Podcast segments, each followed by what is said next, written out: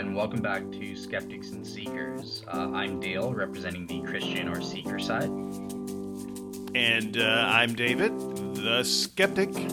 And uh, today we have a special guest with you, uh, No One. Welcome to the show, No One. You um, are the special guest, listener. You are the special guest. Not the guest that we uh, were looking for, but you'll do in a pinch. We, we were having, uh, there's uh, some tech, we were supposed to have Tony Cost on to discuss the ontological argument, but um, he's having some technical issues, so he, he had to cancel for today. Hopefully we'll, we'll bring him back on to, to discuss that or another topic. Um, but in the meantime, uh, David and I have a show to put on um, that neither of us are, are, totally prepared for. So not at all prepared for. In fact, we uh, did a quick conversation when we realized that Tony wasn't going to be on the show just ten minutes before the show before the recording, and uh, so from that we're doing a show. It's gonna be great. yeah. So yeah, and, and what we'll do. Um, because neither of us are prepared for an in-depth topic, and I'm I'm working on my show, solo shows for, on the existence of God. Um, David and I decided, okay, well, let's just speak off the cuff uh, in general about about you know natural theology and and give sort of an overview on um, the the arguments that Christians give for the existence of God and. Um, I guess give give our takes on them or what they are and that sort of thing. Just sort of give an overview or, or uh, as I put it, the the major apologetics of the day. So uh, you hear uh, Christian apologetics, that term tossed about, and uh, you know the various things that apologists have up their sleeves. And so we're going to just look at some of those apologetics. Since today's show was actually going to be very apologetics heavy. Uh, we might we might start with that one. That was going to be the ontological argument, and uh, we'll work from there. Okay. Um, okay, uh, so so yeah, I wanted to. So for my opening speech, um, I guess I'll give you guys a, a lay of the land that I'm, i was already going to give you in my solo show. But okay, so what what are some of the arguments that we can give? Um, and I actually like uh, the classification of putting all of the arguments into overall categories based on how you argue. And on that front, I, I think there are only three. There are three fundamental uh, sorry, four fundamental categories of argument for the existence of God. So the first is my old favorite, the subjective evidence, the properly basic belief um, through your your sensus divinitatis, your divine sense. Um, that's the first major category uh, that I think provides warrant for God's existence.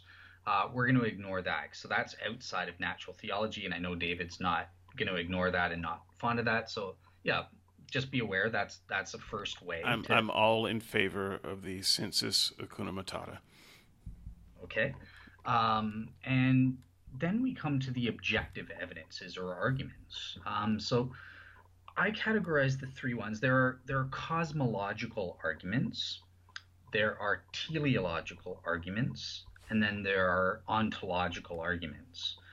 Um, so this is sort of painting the entire field in a broad brush based on the form of argumentation. So, cosmological arguments will try to argue uh, look, we have this feature um, about existence, uh, and now what explains that? We need a first cause or an ultimate explanation to explain that feature. That explanation is God. And on this front, um, I actually break it up. There's the traditional cosmological arguments, and then there's what I call extended cosmological arguments.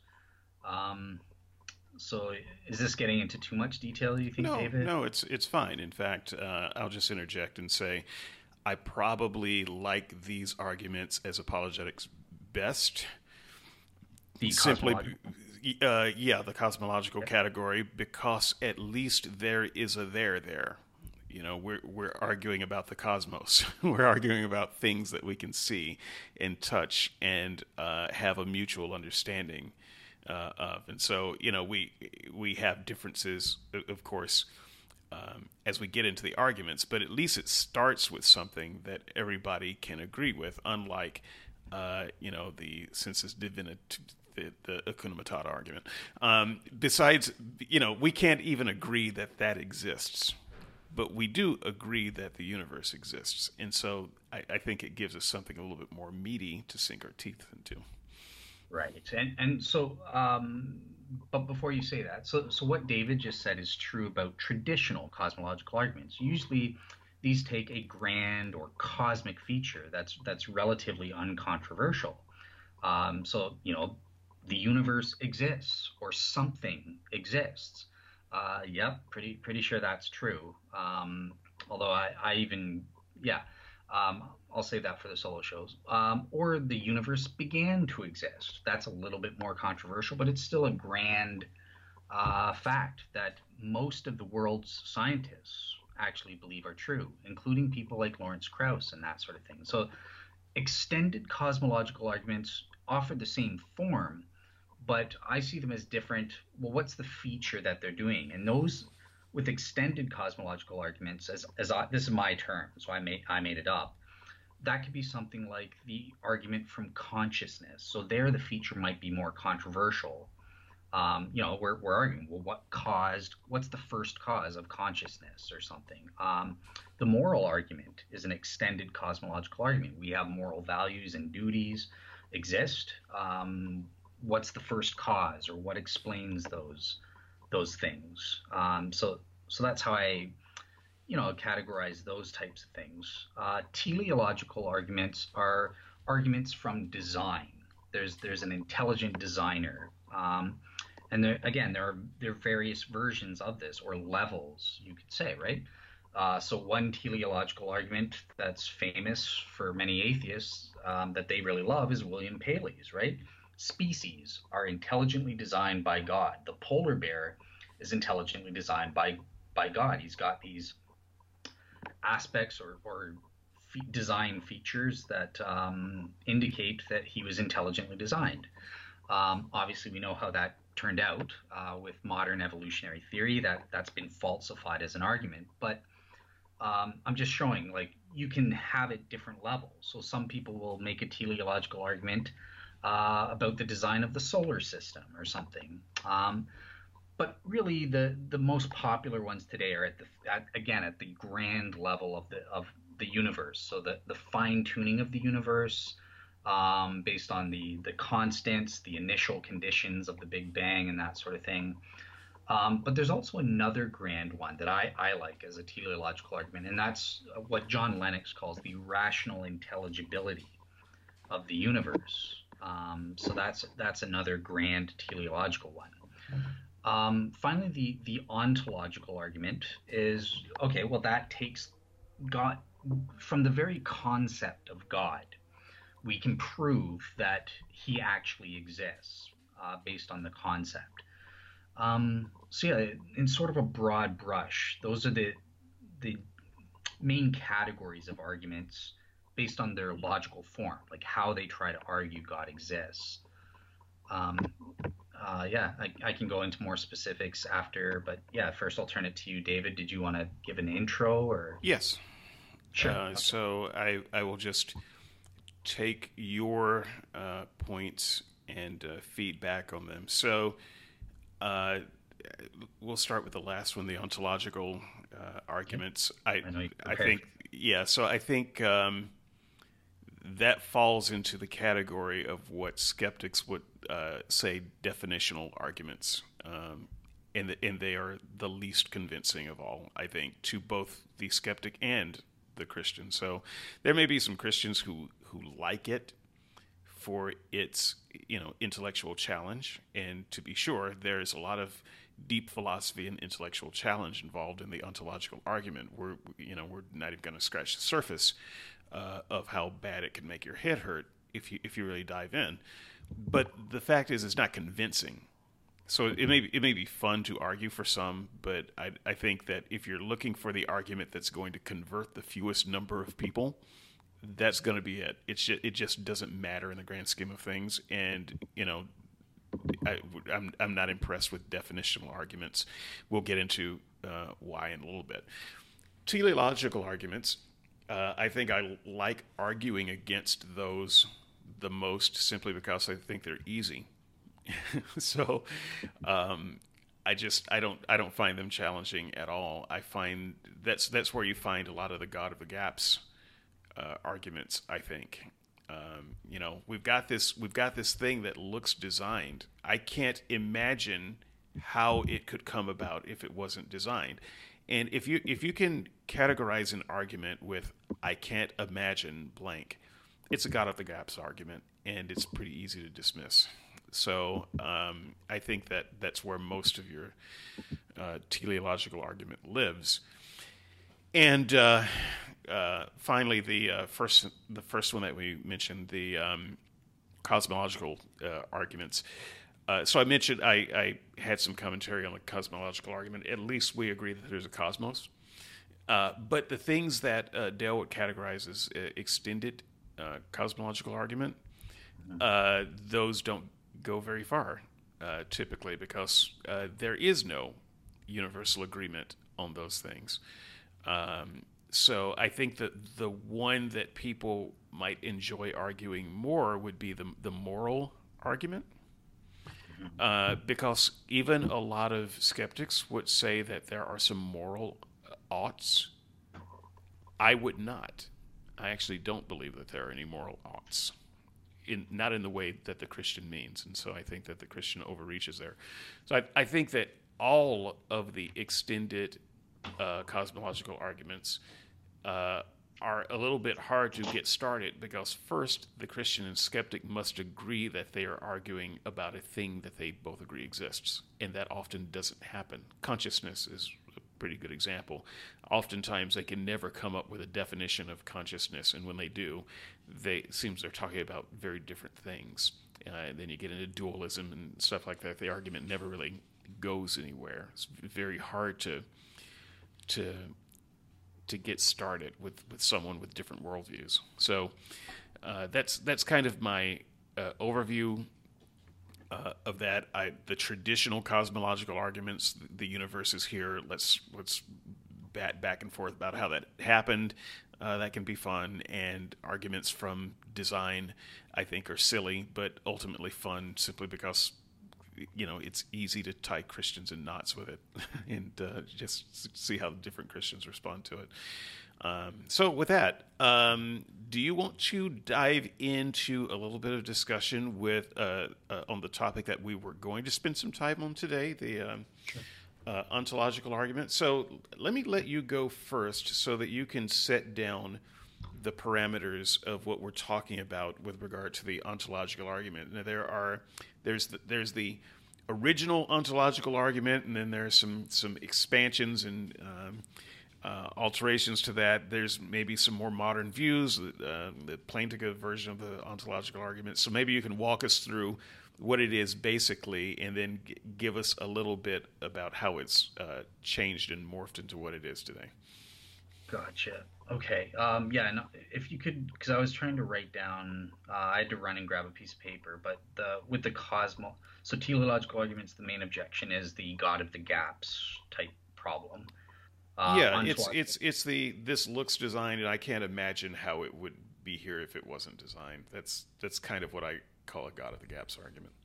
Okay, and your ontological one is we're just defining God into existence. That's yes. your main objection. Yes, and what was your main objection for the cosmolog, the traditional cosmological? Well, it's uh, so I didn't give one, but it's largely um, God of the gaps too, because actually, so with the traditional one, we're agreeing that the cosmos exists. And I think that the right answer to how did the cosmos get here is I don't know. And I, I think that when you poll scientists, I mean, I think I think you maybe miscategorize Krauss. Um, I, I, think the real answer uh, of all credible scientists is I don't know. Here's a theory. Um, but it but it all starts with I don't know. And for the Christian, I don't know is not a starting point that they can live with. So um, I, I, I think that the Christian kind of overreaches in trying to answer what is currently unanswerable. And then they will go into the area, well, you know, there are other ways to answer big questions besides science. But they start off with a scientific observation the universe is here. And then they want to leave science to come up with an answer. So are we talking science or not? Uh, the, the Christian kind of wants it both ways with that, so that they don't have to say that they don't know. Okay, perfect. Okay, um, so yeah, let's let's take each one of these uh, things in turn for the objective one. So starting with the ontological argument. Uh, okay, so what what is that? Um, so essentially, it started with Saint Anselm. He's the one credited with having invented uh, the original version of this argument back in the year 1078 um, in his book, and uh, as David said, there have been multiple versions. Um, you know, Kurt, the famous mathematician Kurt Gödel, has, has made his own version of, the ontological argument. Um, Alvin Plantinga, who who provides the the one that I'm uh, most, the one that I like the best. Um, and typically, modern versions of the argument utilize uh, modal logic. Um, but before I get into that, so so essentially Anselm's version, it says, look, we, we have a concept of God in our minds uh, as being the greatest conceivable being. Whatever it is, whatever properties that make you great, he's got them to the maximum possible degree. And this concept exists, obviously exists in my mind. I can think of it, can't you?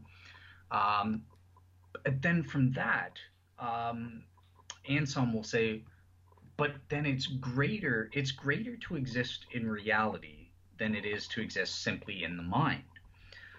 So therefore if the greatest conceivable being is in fact conceivable he would also have to actually exist in reality. Um, and yeah they, they provide arguments for that uh, in premise format. Um, so the one i'm going to give alvin plantinga's one which utilizes modal logic. So modal logic talks about possible worlds. So the first premise here is it's possible that a maximally great being exists.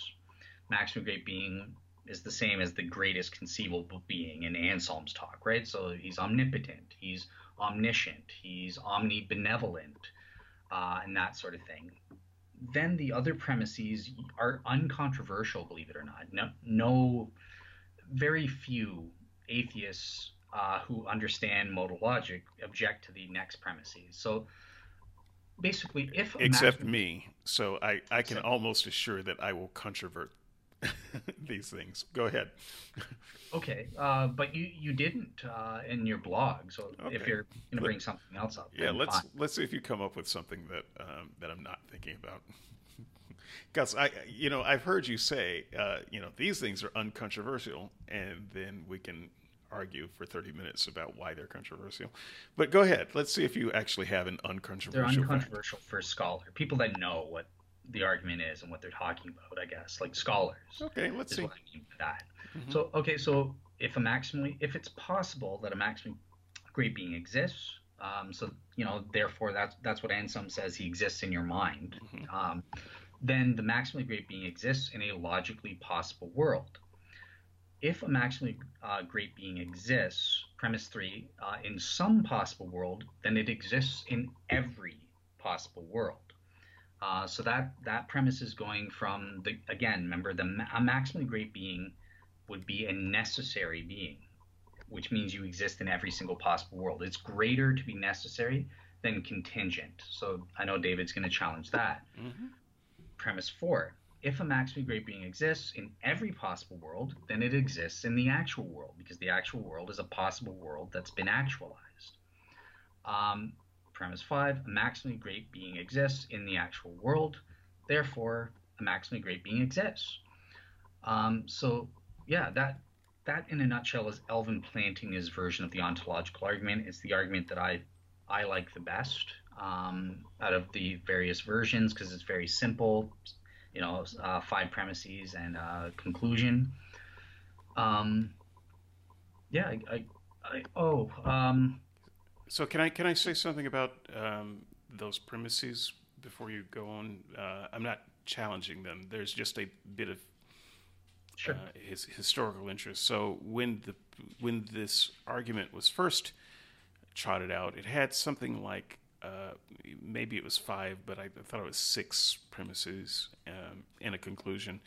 Um, in the way you stated it, that's actually the longer version. If a uh, maximally great being exists, uh, then, and I think that Plantinga, if not, eh, I might be mixing him up with William Lane Craig, skipped that first one and just went straight. Their first premise was uh, a maximally uh, great being um, can exist, rather than if this being can exist.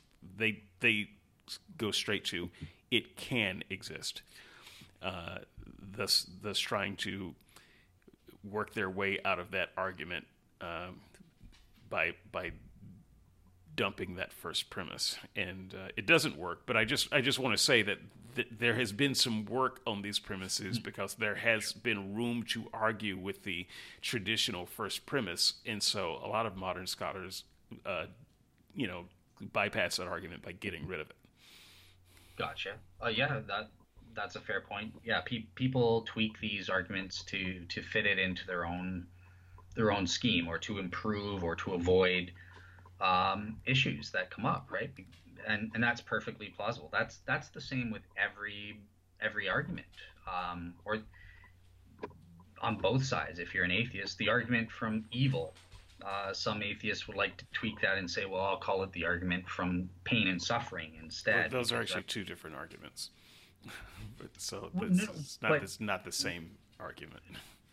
No, well, no, that's not true. It, it's it depends on the, the point I'm saying is that it depends on the person, and actually they are the same argument. They they utilize the same thing where people will tweak instead of saying evil, they'll say um, the argument from pain and suffering. What I'm, what I'm telling you is that there are two different arguments. There's an argument from evil. There's an argument from suffering. I, I have different chapters on them in the book. So let me recommend Still Unbelievable, uh, and just read um, read all of it, especially the ones I that I wrote toward the middle.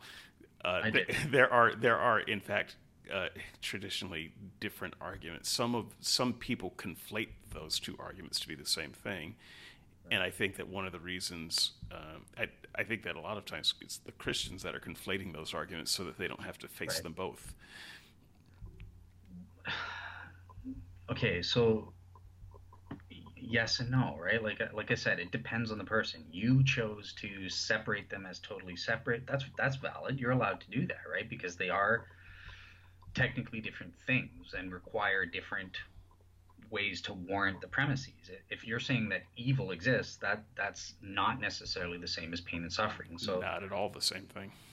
Yeah. So if you want to say that, uh, you could say all of the ontological arguments are entirely different arguments. Uh, yeah, that's fine. Um, well, but in this case, they're not entirely different arguments. They are uh, they are tweaked versions of an argument because the original argument uh, ran into issues, and so it it's something that has needed to be fixed over time. So I, I would say if, if Anselm were alive today and he tried to argue his argument, he would just lose.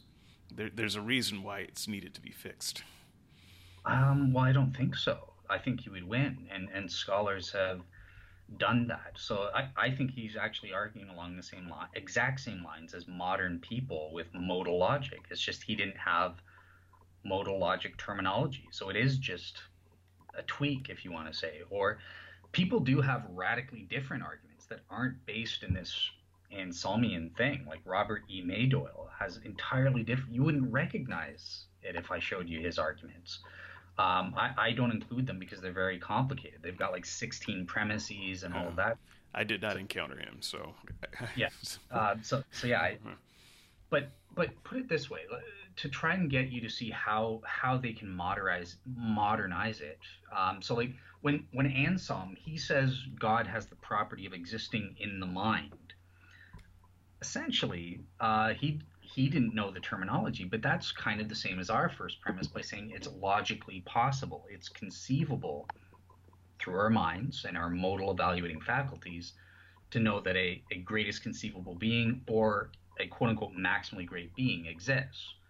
Um, so they, they you can it's just different terminologies, but it's right. sort of saying the same thing. This is this That's by the way is the is the premise that um, I think the skeptics should spend most of their time on because it it doesn't yes. need to get out of the gate at all. Uh, you can you can and and I will, given uh, given uh, opportunity, uh, when argue that that premise is is not in fact correct. So it is a it is a question begging premise. It is I, I think improperly formed. It is a claim uh, rather than premise, and so. Um, but gotcha. yeah, yeah. So so so yeah, my okay. So the one last overview overview point then before we can have a little bit of discussion on what you object to, but uh, for the skeptic, just so you know, how, how can you come, what are the possible ways that you can come back against an ontological argument in, in general as an overview? What, what are, so the first is most of the time, ontological arguments are deductive arguments. I, have never come across one that's an inductive thing or something like that. So, um, when you're attacking a deductive argument, you can either, number one, you can attack the logical validity you can say that the conclusion doesn't follow from the premise, from the premises, um, or that it commits some kind of logical fallacy. So typically with all ontological arguments, this logical validity thing is not an issue. They, they are logically valid. The conclusion follows inevitably and escapably necessarily from the premises um, in, in all the cases. Um, and then you'd have to ask, does it commit a logical fallacy? So, so David hinted he thinks it begs the question, but I, I won't. We'll discuss that after I'm done. Um, okay, then the second way you can attack an ontological argument is by saying, well, are the premises sound? Uh, and David has some objections on, on that front, right? So, mm-hmm. In, in one case, he just told us he objects to premise number one. He, he doesn't think we can prove it's possible that a maximally great being exists or in Anselm's terminology, um, that that the greatest conceivable being exists in the mind or something. Right. I don't. I don't think that you can hold that idea in the mind. Gotcha. Okay. Um, and then the another the other way to go after these traditionally, um, these are the ways most atheists and even Christians throughout history have attacked um, ontological arguments is arguing via parodies. So they'll say, "Oh, well, okay, let's pretend this argument works and you yeah, you proved God." But obviously there's some kind of hidden flaw in the argument that we just aren't seeing because I can use that to prove that there's a greatest conceivable island or a maximally great pizza.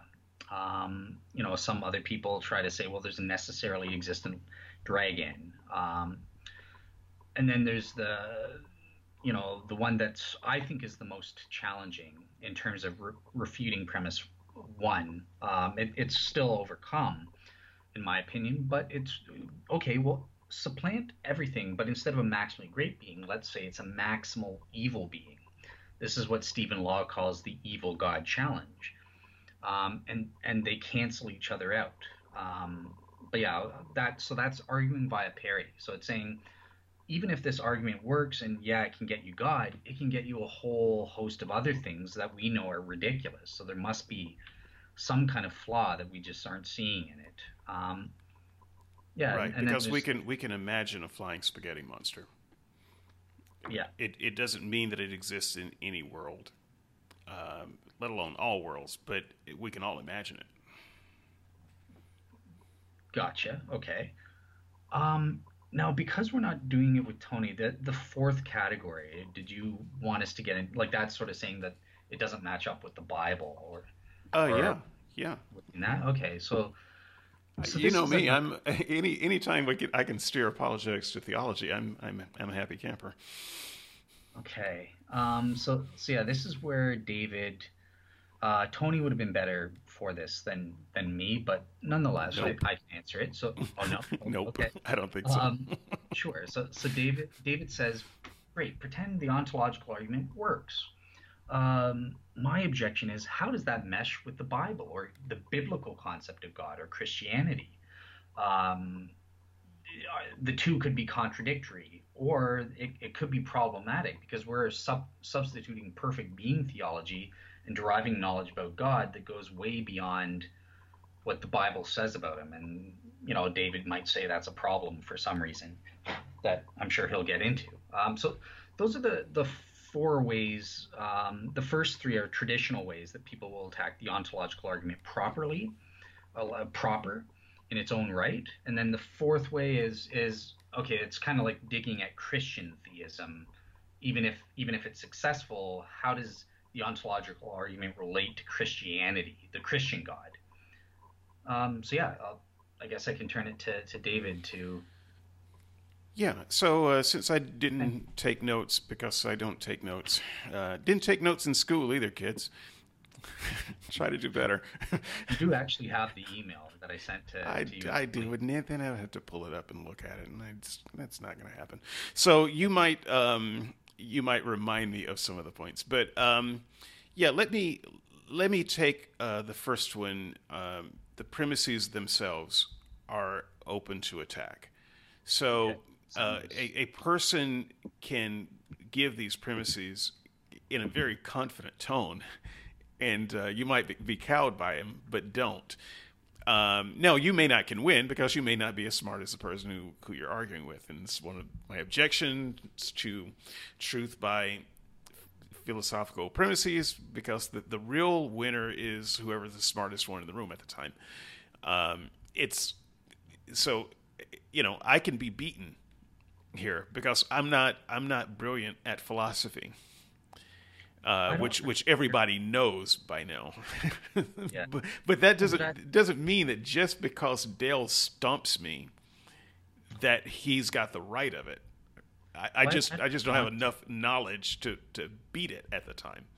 Okay, but bear in mind, so I, I really don't want to do that. I, I want to help you um, understand, even if that's going to mean okay, you're you're going to reject it or not. But like, yeah, when it comes to this argument, I'll, I'll treat you like a partner. Like I'll try to explain. Um, right. Well, I'm not saying that you're going to beat me today. I'm just saying that anyone that this is my problem in general with truth by philosophy. Mm-hmm. Um, is that the winner is the smartest guy in the room at the time. Um, and so it's it's not as good an evidence as say, you know, a beaker in a lab, you know, full of full of material that can be tested. Um, yeah, gotcha. Right. Okay. So it's it's a, it's a different character. So even as we discuss this, it doesn't matter if I win either. By the way, so those those exactly. on the other side listening, I might pummel Dale here today, but it doesn't mean that I'm right either. It just means that I was the smartest guy in the room today. so yeah, um, yeah, we're we're on a team. I, I want people to understand. It. I want you to understand it, even if afterwards you say you still don't buy it. Many many smart people with the ontological argument don't like it or don't buy it. Uh, Thomas Aquinas didn't wasn't a, a fan of it. Um, many my my own professor. Um, right now kind of dismissed it for the same reason you did that oh it's just defining god into existence and that was your main objection so what can i let's just start with that first first off. Yes. Um okay so that objection isn't true because this is a logically deductive argument. So i, th- I think we could actually agree on this. So there are multiple premises it's not just saying it's you know it's possible god exists therefore god exists right? It, it's not just defining him into existence. Well, but it, it but I think I disagree with that. It is it is definitional because you're not just saying I can imagine God exists. You're imagining a particular kind of God with particular qualities. And so the the whole exercise starts with you coming up with some definitions. Sure. Yeah, it, it's definitional, but it, it's not. And, and where do you get those definitions from? From your modal evaluating faculties or your imagination, to use um, Anselm's. Right, but what you're not what you're what you don't what you're not doing is looking at a um, a, an owner's manual of God telling you what it's made of. You're you're just trying to figure out what it's made of from your own imagination. So this is this is what I mean by defining him into existence. You are the arbiter of the definition of God. There is no there's no objective standard for what God is. So there may be a, a wide agreement among some believers, but that is different from an objective standard.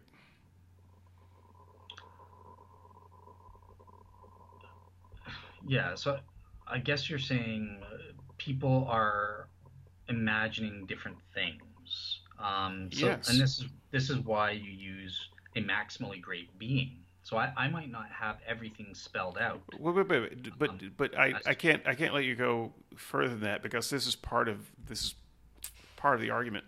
God, you're you're saying a maximally great being, fine, but God doesn't have to be a maximally great being to be God. The God of the Bible, as as defined by the Bible, I know I'm jumping to another one of the um, objections here, but the God of the Bible is not necessarily a maximally great being. He's just a great. He's just the greatest being available. You might even say uh, the greatest being in time. There's not going to be a time where there's a being greater, but that doesn't mean that he has maximal greatness in that there can't be any improvement.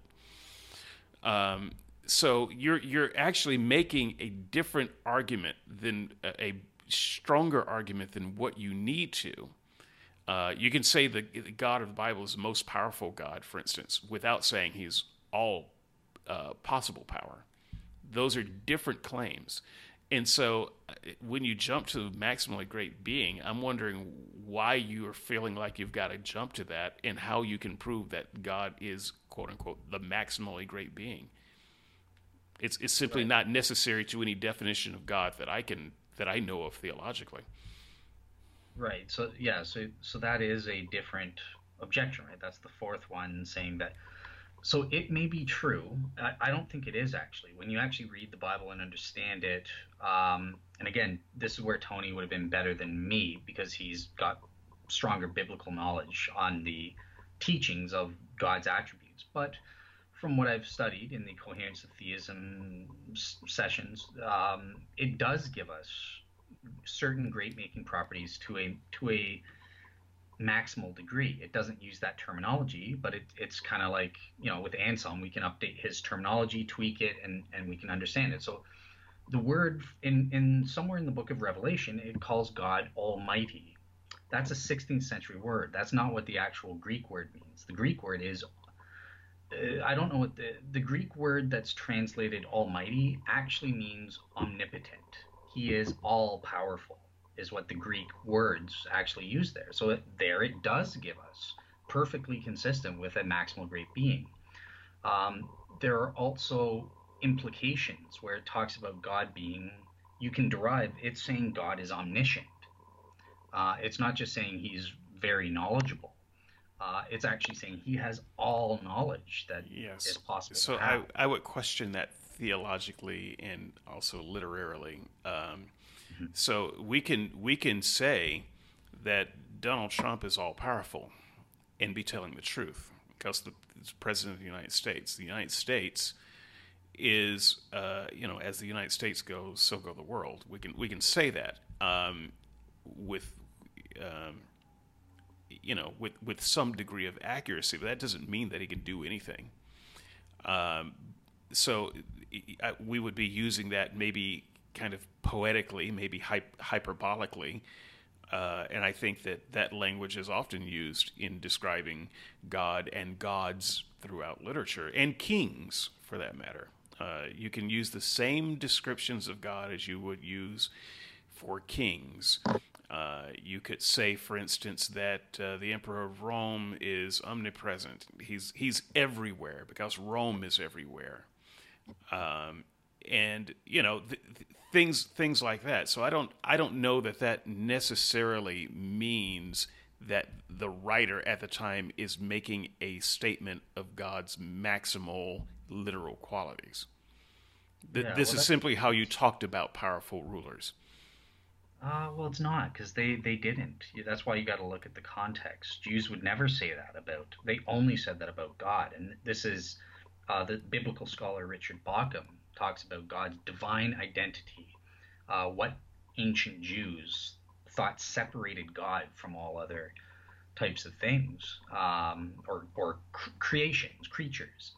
Uh, whether you're an angel or, or whatever, and and these are distinguishing marks um, you know God's absolute power. So I'm not. I'm not saying that it can't be used the way you're using it. I'm just saying that there are other ways to read it besides that. And I know you're trying to eliminate any other way to read it, and I we're just going to disagree with that. I, I think that both readings are possible, and um, Do you think they're equally possible, or are they? I, Okay. I, I do believe that just from the literature, they're equally possible. But once again, you would you would have to make a theological argument about which one you think it is, uh, not not merely a literary argument. Because I don't I don't think that you can tell from merely looking at the literature. Yeah, you, well, that's that's why I'm saying I'm, I'm arguing based on the context. We we know the sociocultural context of how Jews differentiated God and, and what those verses are talking about when they're using that to contrast it with angels or demons or cr- creation itself, all of creation. Um, so, yeah, okay. If, if you just disagree, I, I don't think Yeah. that they're equally possible. I, I I think I think I think there's a lot of hyperbolic language when it comes to gods and powerful rulers. I mean, because when people, you know, you look at examine some of David's prayers, uh, you know, these these long poetic um, odes to God. th- They are so over the top in, in their language, and it's it's almost um, you know it's sycophantic um, f- frankly. And you, I, I understand you wouldn't read it that way, uh, but it, but it looks very sycophantic of you know someone who is speaking to someone so great and powerful that they could they could just crush them. They could they could love them one moment and crush them with a thought with another moment. And this is how you need to talk to this guy to make sure that you don't get crushed. and so, um, Yes, yeah, I, I, I That's- read a, I read a lot of that um, in the in the language uh, used to describe God, and so yes, with it, there's a lot of overreach. Oh, he's he's the greatest of all, but I, I don't think that they are necessarily making ontological claims when they talk that way. Yeah, see, I guess it's just it's pro- the way you're reading scripture. It's problematic because it's it's it, it- sure it's possible in the first place, but it, it's it's very improbable to me. It, it's like you're taking a clear verse. Forget it, forget about even the Almighty or omnipotence, but let's just there's verses that says God can move mountains. You'd be like, yeah, it says that. There are verses that say we can move mountains. He's just being a sick. He, Right, but- just you know God, God can only move little hills in real life. Right, right, but, But the, there are verses that say we can move mountains, though. I mean, you this is Huh? are verses that say we can move mountains. you're, you're, through God's power or whatever. yeah, Yeah, but no, your example defeats you because we can't move mountains, and and uh, no one actually thinks that they can. It's a it's a it's a kind of a crazy overreach to describe the power of God. Uh, you know, if you have faith in this God, you can tell the mountain to get up and move, and it'll throw itself in the ocean. Bullshit! No, it won't. We we all know that that's not going to happen. But that's that's a that's a hyperbolic way of talking about the power of God. Okay, so wait wait a second, David. So because this is going to be relevant for our show on prayer. So Yes, are you admitting now that that verse that says people can have faith and if they have strong enough faith they can move mountains is hyperbolic. It's not literal. Eh, don't try to hold me to that. That's uh, that's my point for the moment. Okay. Uh, I'm not sure what my point will be. consistent though, right? So okay. Um, no, I'm not going for consistent. I'm going for the throat. You go for consistency. It's fine. Okay. Well, Look, here's the thing. I, the fact first is, sign of a failed argument is logical inconsistency. here's the thing. I don't know. Uh, that's probably the true answer today. And um, you know, a couple of weeks when we get to prayer. The fact of the matter is, I don't know at any given moment what the writer had in mind. I can I can give you the possibilities. I can tell you what they think, what I what I think they thought at that time, what they were trying to convey. Um, but giving giving this as a possible way that they thought uh, just seems to be a, a responsible way of talking about it because you're talking about it as if the only way they could have been thinking was to describe literal ontological qualities and i'm saying no from from literature that is not in fact the only way uh, you can think of it even for those people at that time um, Yeah. I don't. I am not saying for sure that that is what they were saying. I'm not saying that you are wrong and that I'm right, but that it is possible. Gotcha. Okay, so so I, I don't even oh, in the first place just to clarify, I'm not saying that it's not possible that your reading could be true. I, I just think it's very improbable based on the it depends on the certain verses, right? Like there are obvious there's verses that call Jesus a door. So you you need to be receptive to that. But what the verse that I'm having in mind, like in Isaiah or something like that, those are I think it's more probably describing God's actual power. It's not just using a metaphor or hyperbolic. And, and, and I can, agree that that's possible. I don't. I don't think it is though. Um, gotcha. Just but, just but, based on all of the, the, the looking at all of the scripture, and I've I've probably read more of it than you at this point. Uh, sure. And maybe yep. when you when you read more, you'll come to my conclusion, or maybe you'll stick with yours. But I I think that um, the balance of how scripture reads and how those writers wrote about things that it is more likely hyperbole, hyperbole than than that they are trying to provide some literal ontology of God. How would they even know what the literal ontology of God was? They wouldn't know. Okay, so okay, so let me say this to, to get back to the ontological argument. Let's let's pretend so for you you said they're they're equally possible. It, it could be hyperbolic or it could be literal. Yes, because if look, if if I became convinced that it was literal, I would just say, yeah, these are people who had a, an overreach as they were defining their God. This is the God that they defined, and these are the qualities that they like to think that their God had.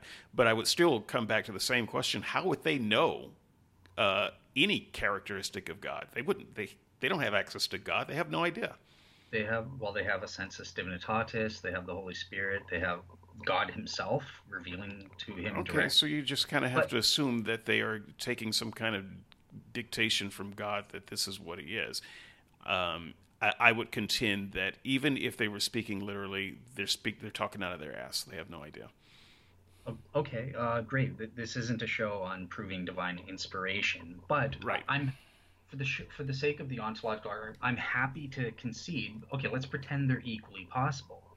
For the sake of the ontological argument, then that's good enough because you, can't prove that there's a contradiction between a maximally great being or the greatest conceivable being that the ontological argument argues for and the biblical concept of God. Well, I haven't uh, started on the contradictions yet. I was I was just laying the the groundwork. Okay, but, but I think so I, far, I think I can prove it, but you're right, I haven't yet. Great. So okay, so so far they they're consistent. This objection, at least as you've laid out so far, is doesn't do anything to dismiss the ontological argument until you present later on present those contradictory things. Uh, sure. I'm just okay. I'm just putting a, a, you know showing where some of the cracks in your armor uh, is, and then I I'll try to smash through it with something bigger later. Gotcha. Okay. Um, so, and I, I wanted to, this is a main point that I really want to get for the skeptic. So, going back to your point, your, your main objection that this argument is just defining God into existence. And I'm saying it's not. So, you're correct that it is a definitional or it, it's based on the conceptual definition of God. True. But it, it's not just defining, it's not just saying God exists. Haha, gotcha uh, see we've defined him into existing. There's a series of premises that lead to a logical deductive conclusion. Um, and uh, you can reject the premises as you do in the soundness, but it, it's not just it's not fair to say it's just defining it. it. It's providing premises which, if true, necessarily prove that that being exists. Well, it, uh, let me let me just say I, I don't if if you accept the premises, which is a big if, I don't. Yeah. Um, and and frankly, no one should. But if you accept the premises, then yeah, it, I, you should accept the conclusion. But the fact is, that doesn't mean that what you've defined into existence is even the God of the Bible. You've defined some God into existence, or something that we can call a God. If you, I mean, once again, just slapping the name God on this thing that you defined into existence is itself a choice that you make. It is not a necessity. So mm-hmm. you are yeah. you are even then defining God by by calling this thing God. I would contend, though, that the thing that you've defined into existence isn't even the God of the Bible, or certainly isn't necessarily the God of the Bible. So you still got to make a connection between that thing and the God of the Bible, which which this argument does not do. Okay. Uh, yes, that this argument doesn't prove that the biblical God is true. It, it's consistent with it. Although, so I guess that that's really what your main objection is. It's not so much that this argument is defining the maximal great being or quote unquote God or Yahweh, whatever you want to call it, into existence, whatever label you put on it. But it Yahweh, as described in the Bible, is is con- contradictory. So like you if I understand your main beef isn't really with the ontological argument, it's it's the significance for Christianity, and you think that there are ways to contradict. Um, is that is that yeah? I would say I wouldn't say my main beef, but I would say it definitely a beef. Um, and so, if you want to, know where's the beef? That's that's one of the places where it is. Um, okay. So, at the end of my blog post. Uh, I think I will probably be the only one to have presented a blog this week, since at this yeah. point that we're recording, I'm the only one who's written one. Uh, Dale might swing around and, and do that. He's welcome to do that. But uh, toward the end of uh, my write up, what I said, and of course you guys know this because you've already read it, right? Anyway, um, Actually, I find people do read the the thing. They like do, and I and I thank you uh, guys for it. so I'm just I'm just I'm just poking you a bit. Um, but the the what I say is I can grant uh, the, the apologist all of the ontological argument, and we still have a long debate ahead of us before we get to the God of the Bible. So at the end of the day, I, I still find it just a mental exercise uh, that's somewhat meaningless, uh, as is really my main objection with all apologetics. It only uh, builds half a bridge, and there's no way to get that other half. Okay. Okay. Um. Okay. So I'm just. All right. Well, what? But I, but I'm not I'm not ready to punt to that point because that's honestly a, a defeater. That's kind of an ultimate defeater, and I don't want to defeat the conversation in that way. Um, yeah. No, I'm just so, trying to. Okay. Well, well, why don't we do this? So, so you presented two argument, two main arguments against it that we've discussed. Yeah. So let's talk about the first so premise, actually, uh, because we haven't. I've just talked around it. So uh, I do not, in fact, believe uh, that you can conceive of a uh, perfect being. Okay. So I'm, I'm gonna I'm gonna start there. Um, and then I'm going to move to another premise uh, real quick. I know there's not a full debate on this subject, so I'm going to have to. We're going to have to leave some of this stuff on the cutting room floor, so yeah. that we can talk about some other stuff. But uh, it's important to talk about, at least to get this out there. Um, so, what is a perfect being? Well, so I would conceive that you would have to be a perfect being to know a perfect being. We are not perfect beings, so whatever we conceive of I think almost of necessity is imperfect um, because our our our faculties are limited to what to our nature. Uh, so uh, I don't I don't think that we can even get started with this idea of conceiving of a perfect being. We can conceive of what we think of as a perfect being, but what we think of as a perfect being might in fact be far from a perfect being. So we have no way to to measure that and, and test whether our perfect being idea is in fact perfect. Um, and yeah, in in holding that idea of perfection in our mind, um, or yeah, or conceiving of it, once again, we would have to know uh, quite a bit more about perfection before we could get there. Now, um, the other the other thing, and I think it's premise two or three, um, but maybe whatever the next premise is, um, I would say just briefly, even if we could conceive of perfection, say a perfect circle, it doesn't mean that that's possible in any universe, because we know uh, that a number of our conceptions of per- perfection, such as geometric shapes, are not possible, uh, we suspect, in any universe. And so there's no reason to believe that simply because we could conceive of perfection, which I don't think we can, that it would therefore be possible in some possible universe, which we know is just not the case with some things. Okay. Okay. So, yeah, just to respond to. Oh, uh, sorry. Is that and that's yes. everything. Yeah, that's that's everything that I'm that I'm going to cover. So there's there's more. And by the way, I, I want to say these are these are my thoughts, but echoed by a, a lot of other people uh, who are smarter than me too. So uh, you can, if, if you want to look them up, uh, Dale provides lots of sources. I'm not providing any sources, but there are plenty of sources yeah. out there. Well, I, I just provided sources on the ontological argument because I thought Tony was coming on, but I, yeah, I'll, I'll provide some quick uh, videos on the other stuff as well. But, yeah, yeah. But anyway, okay. those those are those are kind of the first two premises. I think that in a uh, you know if you've got time to really unpack that, you can uh, the skeptic wins without going any further than that. Gotcha. Okay, so so just to give a recap for everyone because I want it to be clear in context as to what's happening. So, so far we've had this is the third objection. So the first one that we dis- me and David discussed um, was really the fourth category that even if the ontological argument is successful, it con- it's it's inconsistent. It's not uh, representative of the biblical God. And on that, I def- temporarily defeated that claim where David and I both agreed well, it's it's equally possible it is consistent, but David said he thinks there are some things that are contradictory. And I will swing back around to them and, and spend cool. like two minutes on them. So don't yeah, worry, we're not gonna we're not gonna breeze past that.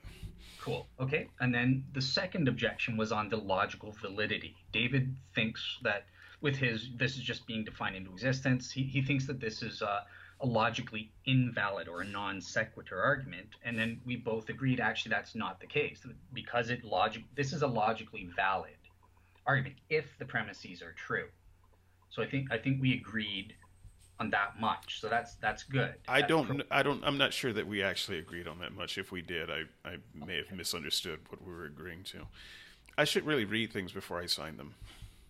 Fair enough. Um, well, that's okay, well, I don't want to go back again, but yeah.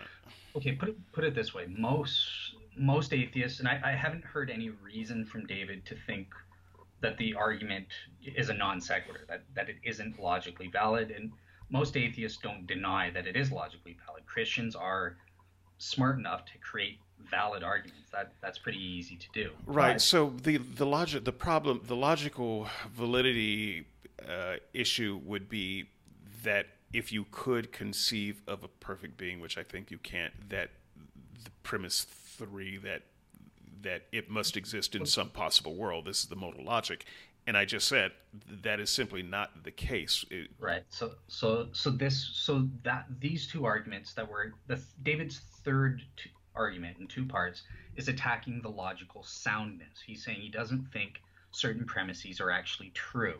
So that that's the category of objection we're in here. Just okay. for the audience to keep track. Um, okay.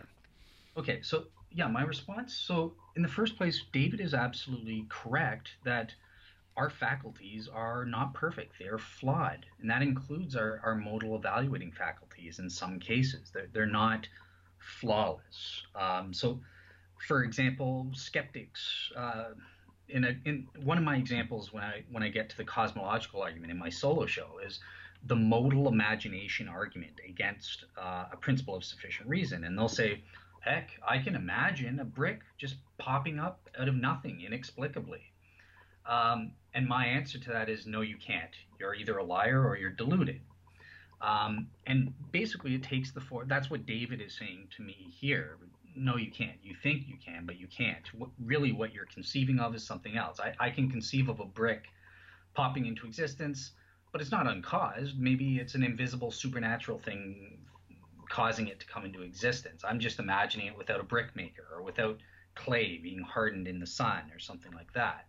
And that that essentially is what David is saying here. Um, you think you're imagining it, but you're you're conceiving of something different and then equating that to a maximally great being exists. Maybe you've just got in mind a quasi great being or something like that.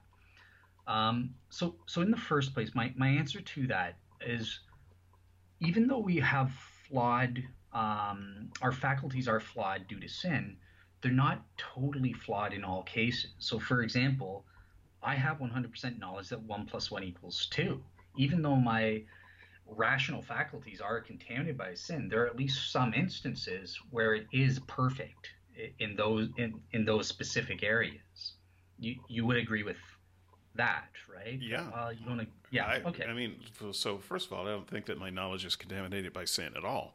I think it's just limited by the fact that I'm a certain kind of meat sack uh, with with you know certain kinds and amounts of neur- neurons and neuronal connections and so forth, and there's there is a limit to what I can do. But my limits are not even limited, uh, the same limits as other humans. There are other humans who can go further than me.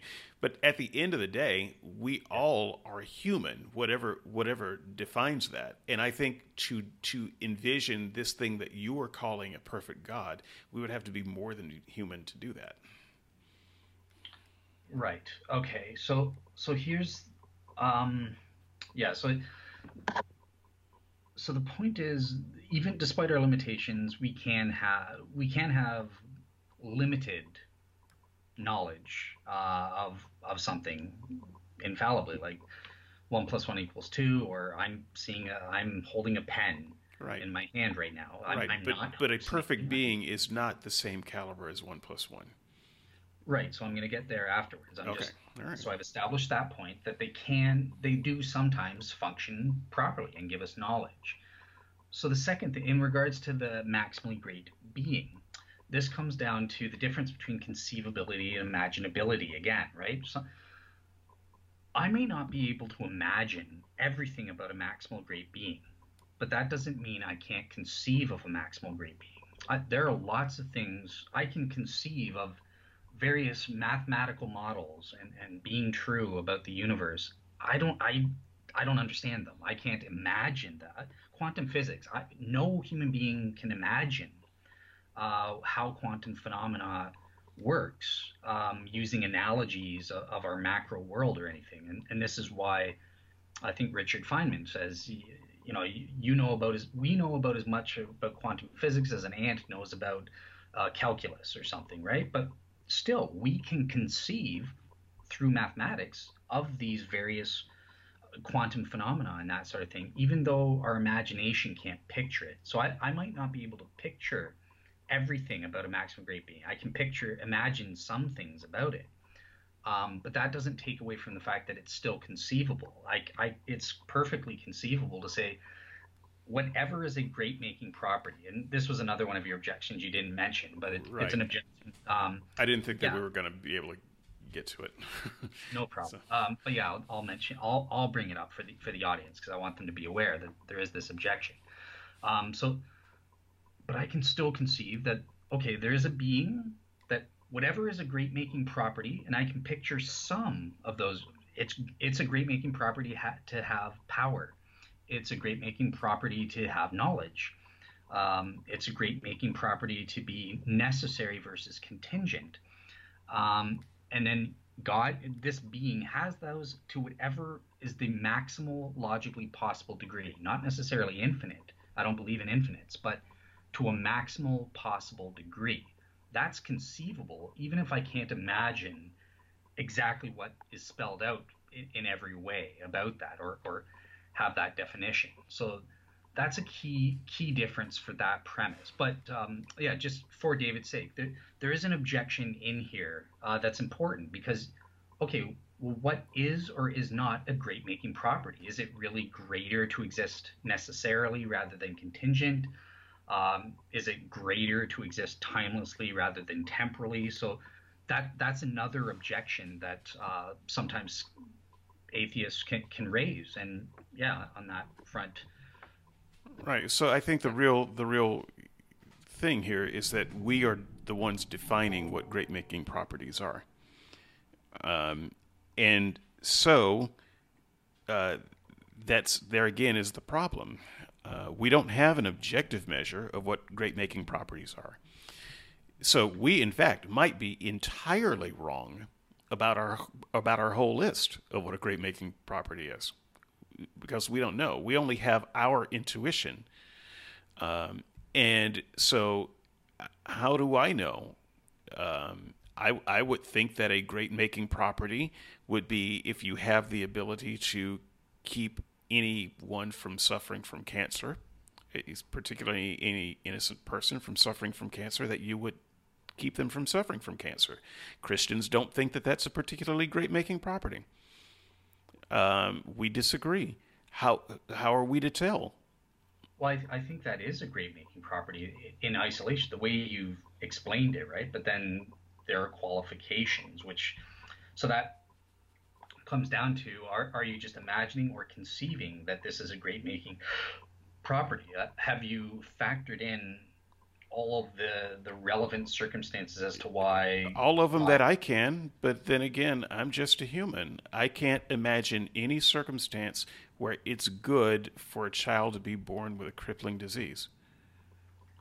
Right, but uh, but I can, right? Okay, well then you you must be a greater possible being than me, uh, but because I I simply can't. And the fact that we can debate whether that's a great making thing or not means that there's no objective measure. You, this is just you and I using our best lights to figure out what a great making property is.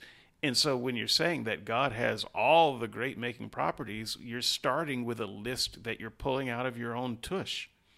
No, but I, I think we can. First of all, we, we recognize in a properly basic way. You yourself just admitted that you do recognize in a basic way, at the very least. You called it an intuition that certain things are, are great, right? So Okay, so yeah, but that's that my intuition. I'm not saying that it's. I'm not saying that it is absolutely right. It's what I would consider a great making property, but that is not, in fact, the property of the Christian God. So Christians disagree with me on that.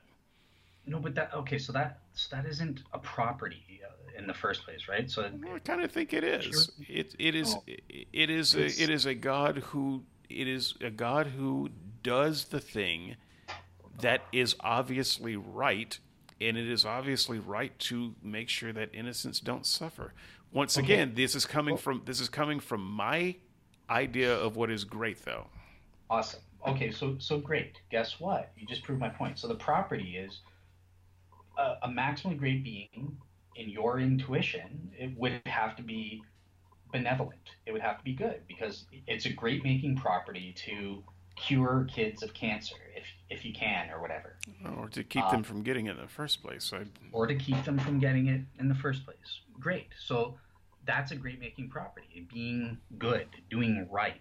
Uh, therefore to a maximal degree that gives you omnibenevolence. Whatever else this maximal degree well, wait a minute. Is, why do we why do you're you're jumping ahead. Why do we need that to be the maximally why, why does it have to be to the to the nth degree why can't why can't a God be God? Um, let's say that goodness. By the way, I am not actually agreeing with you that goodness is a great making property. I'm saying that that's what I've pulled out of my butt, and you simply agree with what I've pulled out of there.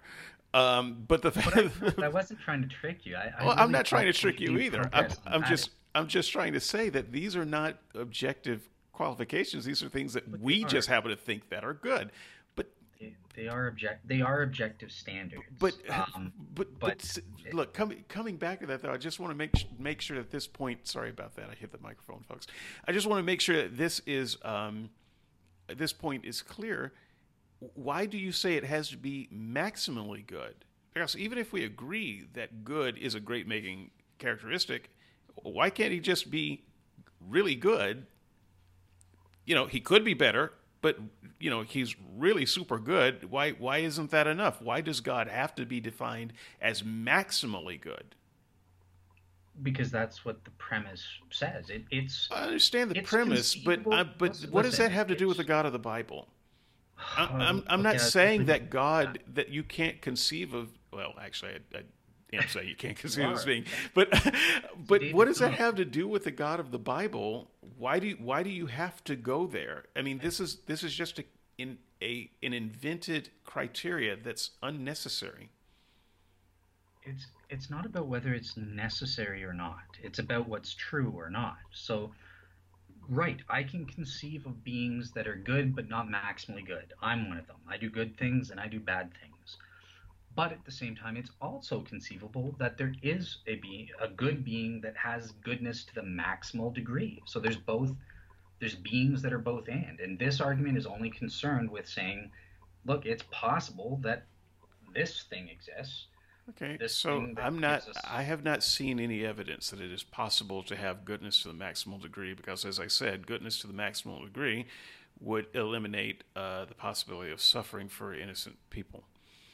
Um, so I don't, you know, So now we've got to we've got to start def- right, but we got to start defining what we mean by goodness, then and then goodness to the maximal degree.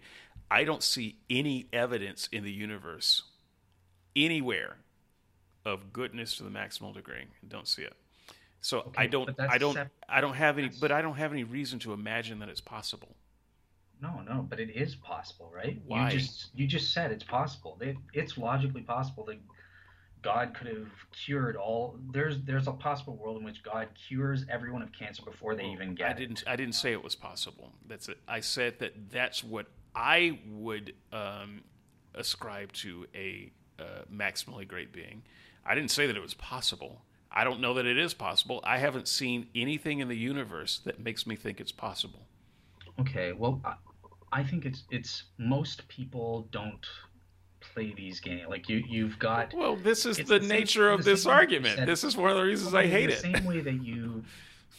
Well, I, I I think that you just like what you're doing. You actually do know it, it's it's good to prevent cancer. No, you can, you don't get to tell me what I know. I can Ah. tell you what I speculate is good. But the fact that I think it's good doesn't mean that it's objectively good. I don't believe in objective moral oughts. So I, I, I don't you you actually can't take a thing that I say I think is good and say that that therefore that's necessary. It's not necessary. The universe has proven if if it's proven anything that nothing is necessary. We don't we don't we don't have we don't have a lot of necessities in this universe other than the physical restrictions uh, placed on us. So that's the moral argument. So we'll we'll say that. Um, Yes. yeah, put it this way: most people have a sufficient sufficiently functioning uh, set of modal evaluating faculties and just plain faculty moral faculties. In, in the specific example, that they know they have knowledge on a balance of probabilities minimally that something is good and it's greater to have be to have goodness in the maximal degree rather than just in a, a limited degree. Okay, but I, If even if I agree, even if I granted that argument, which I don't, that doesn't match the God of the Bible. And so once again, it's it, you know that gets to that fourth position where yeah. um, what you're describing doesn't look anything remotely similar to the God of the Bible, and what you're describing doesn't seem uh, possible to me in my mind because I haven't seen anything in the universe uh, where where that could be possible. I haven't seen an example of it. I don't know what that would look like. Ma- maximal goodness. What what would that universe look like? I have no idea. Christians try to describe heaven, but heaven just sounds like a mess. It sounds like a muddled mess that even Christians can't describe because it's a ridiculous idea. Okay, you're get, getting off topic. I, right? okay, So- but I'm just I'm just you're talking So about that- what we can conceive of, and I'm That's- t- and I'm trying to explain why I can't conceive of what you're calling maximal goodness. Okay, yeah. So, so yeah, I would just explain that as your cognitive faculties are. I don't believe that they really are that defunct. I think that you see it, but you have doubts, and you're using those doubts to, um, to say you. Oh, I, I just don't know if, if it's if it's good or if it's possible. You know, is is power a great making property? I, I don't know. Like it, it, it sounds most rational people would not say that, and I I think that you Okay, most deep rational down- most rational people are humans, yeah. and so I uh, so why are we trusting human uh, ability to tell us what great making properties are? I mean, why would why would a Christian ever trust a human to do that? Because then we can just define God by what we think is a great making property. because we have certain faculties that allow us to derive knowledge in various fields, moral knowledge or cognitive knowledge. Uh, you know, maybe it's not 100% in every single case, but if it's on a balance of probabilities, that's sufficient. And we we do have knowledge. You're, if you're just denying we have knowledge, then yeah, we can throw all of logic, we can throw the argument. But as I said, most rational people aren't that contaminated. And i don't believe you are. You, you pay lip service to it. But I, I think that deep down you betray yourself when you say look I, yeah I, I know it's a, a, a good thing to prevent people from coming to cancer. I, I think you have this it's it's sort of ex, it seems like you're expressing moral knowledge, at, at the very least on a balance of probabilities. And then when I, I use that, you take that away and say, well, no, I, I don't have knowledge. I, I don't know if that's actually good to cure people with cancer. Maybe it's good to kill them all. Who cares? I, I don't know. Like, do you, do you get what I'm saying? Like, I think deep down you really do I, have. I think that when I say something that you happen to agree with, you call it my properties functioning properly. And when I say something you don't agree with, then my, my faculties aren't functioning properly. And I think that you have absolutely no way of distinguishing those two things other than with your faculties. Uh, and we Right. can all That's- take a guess at whether they're functioning properly at any given time or not. Uh, Yeah. But what we don't have is some objective measure giving us the characteristics of what a god is supposed to be. And I've, I, I- all I'm suggesting is, yeah, you and I could agree on two or three characteristics of a god, and that still doesn't mean that's what a god is supposed to be. And we and we wouldn't agree. it's- Okay. Oh, great. So, so yeah, let. I'll move on to the last point because we're spending a lot of time on this argument, but We this are. is the one you're most prepared for. But yes. yeah, I I think most rational people, there's always an element of subjective. Everything is subject. Nothing is objective in in the sense that everything, all my knowledge, science, history, everything comes through me subjectively as I experience the world. This is beloved Tara's main point about consciousness or whatever. Be she she twists the meaning of that and says there is no objectivity or whatever. But the fact that I come to knowledge subjectively, right, as a subject, that doesn't take away from the fact that there I have knowledge of an external of these external realities and maybe some people are in differing states maybe it's true i'll take you at your word that you actually don't have knowledge. But for the skeptics listening do, do you know that it is a great making property to if you have the ability and there are no reasons not to to heal or to prevent someone from getting cancer? I do. I, it's just non-negotiable. If you say no it's good let them die and you don't have a justification for that then okay your, your faculties are, are wrong and we just have to leave it at that. Everybody's got a justification for what they do or don't do. It's just a matter of whether you agree that that uh, justification is good or bad. sure yeah so once that- again, we're true. we're we're, we're determining it based on your faculties, and I don't No. actually care about your faculties. Uh, that's not an objective measure of whether it's good or bad. It's just It whether is. you happen to think it is. Great. no but it, it's objective god created all of our faculties they cre- they provide us with So knowledge that's what you're. That's where you're standard. sneaking into the conversation. So with with that said, that does uh, kind of move. Yeah Well, we that moves I- I toward the moral challenge- argument. I don't. I don't want to. I, I just want to let everyone know we'll get there. Um, the the fourth point that I promised that I would get to the the contradiction thing. I hope that's what you're about to say. that's what i was going to Yes, ask yeah, yeah. What, what is that So I'll just I'll just throw out uh, one or two quick things, and a lot of this we'll just have to hash out in the comments, folks. Uh, sorry, uh, I don't plan to do a four hour um, podcast today. It's it's Yeah. it's Saturday. It's football. Uh, Alabama's playing Ole Miss. Come on. Anyway, um, we won't, go into as much detail with the other, the other yeah. so um, uh, that said, um, yeah. So that I I do think that it is in fact contradictory. So the God of the Bible, for instance, doesn't seem to have any maximal qualities, uh, maximal quantities of any quality. um, so uh, he can he can, for instance, change his mind uh, which even though the Bible says he can't change his mind, he does change his mind. Uh, and he repents. Now, I understand there are theological workarounds to that. Uh, but, you know, we would, we would now then have to spend uh, two hours arguing over the theology of God changing his mind. Um, the fact is, any being that changes their mind it means that they did not have maximal knowledge of what was going to happen in the future. Uh, and so uh, that's a bit of a conundrum. You can't be uh, all knowing and yet a God who changes your mind. Um, an, an all knowing God would never need to change their mind or repent of a thing because they saw it coming.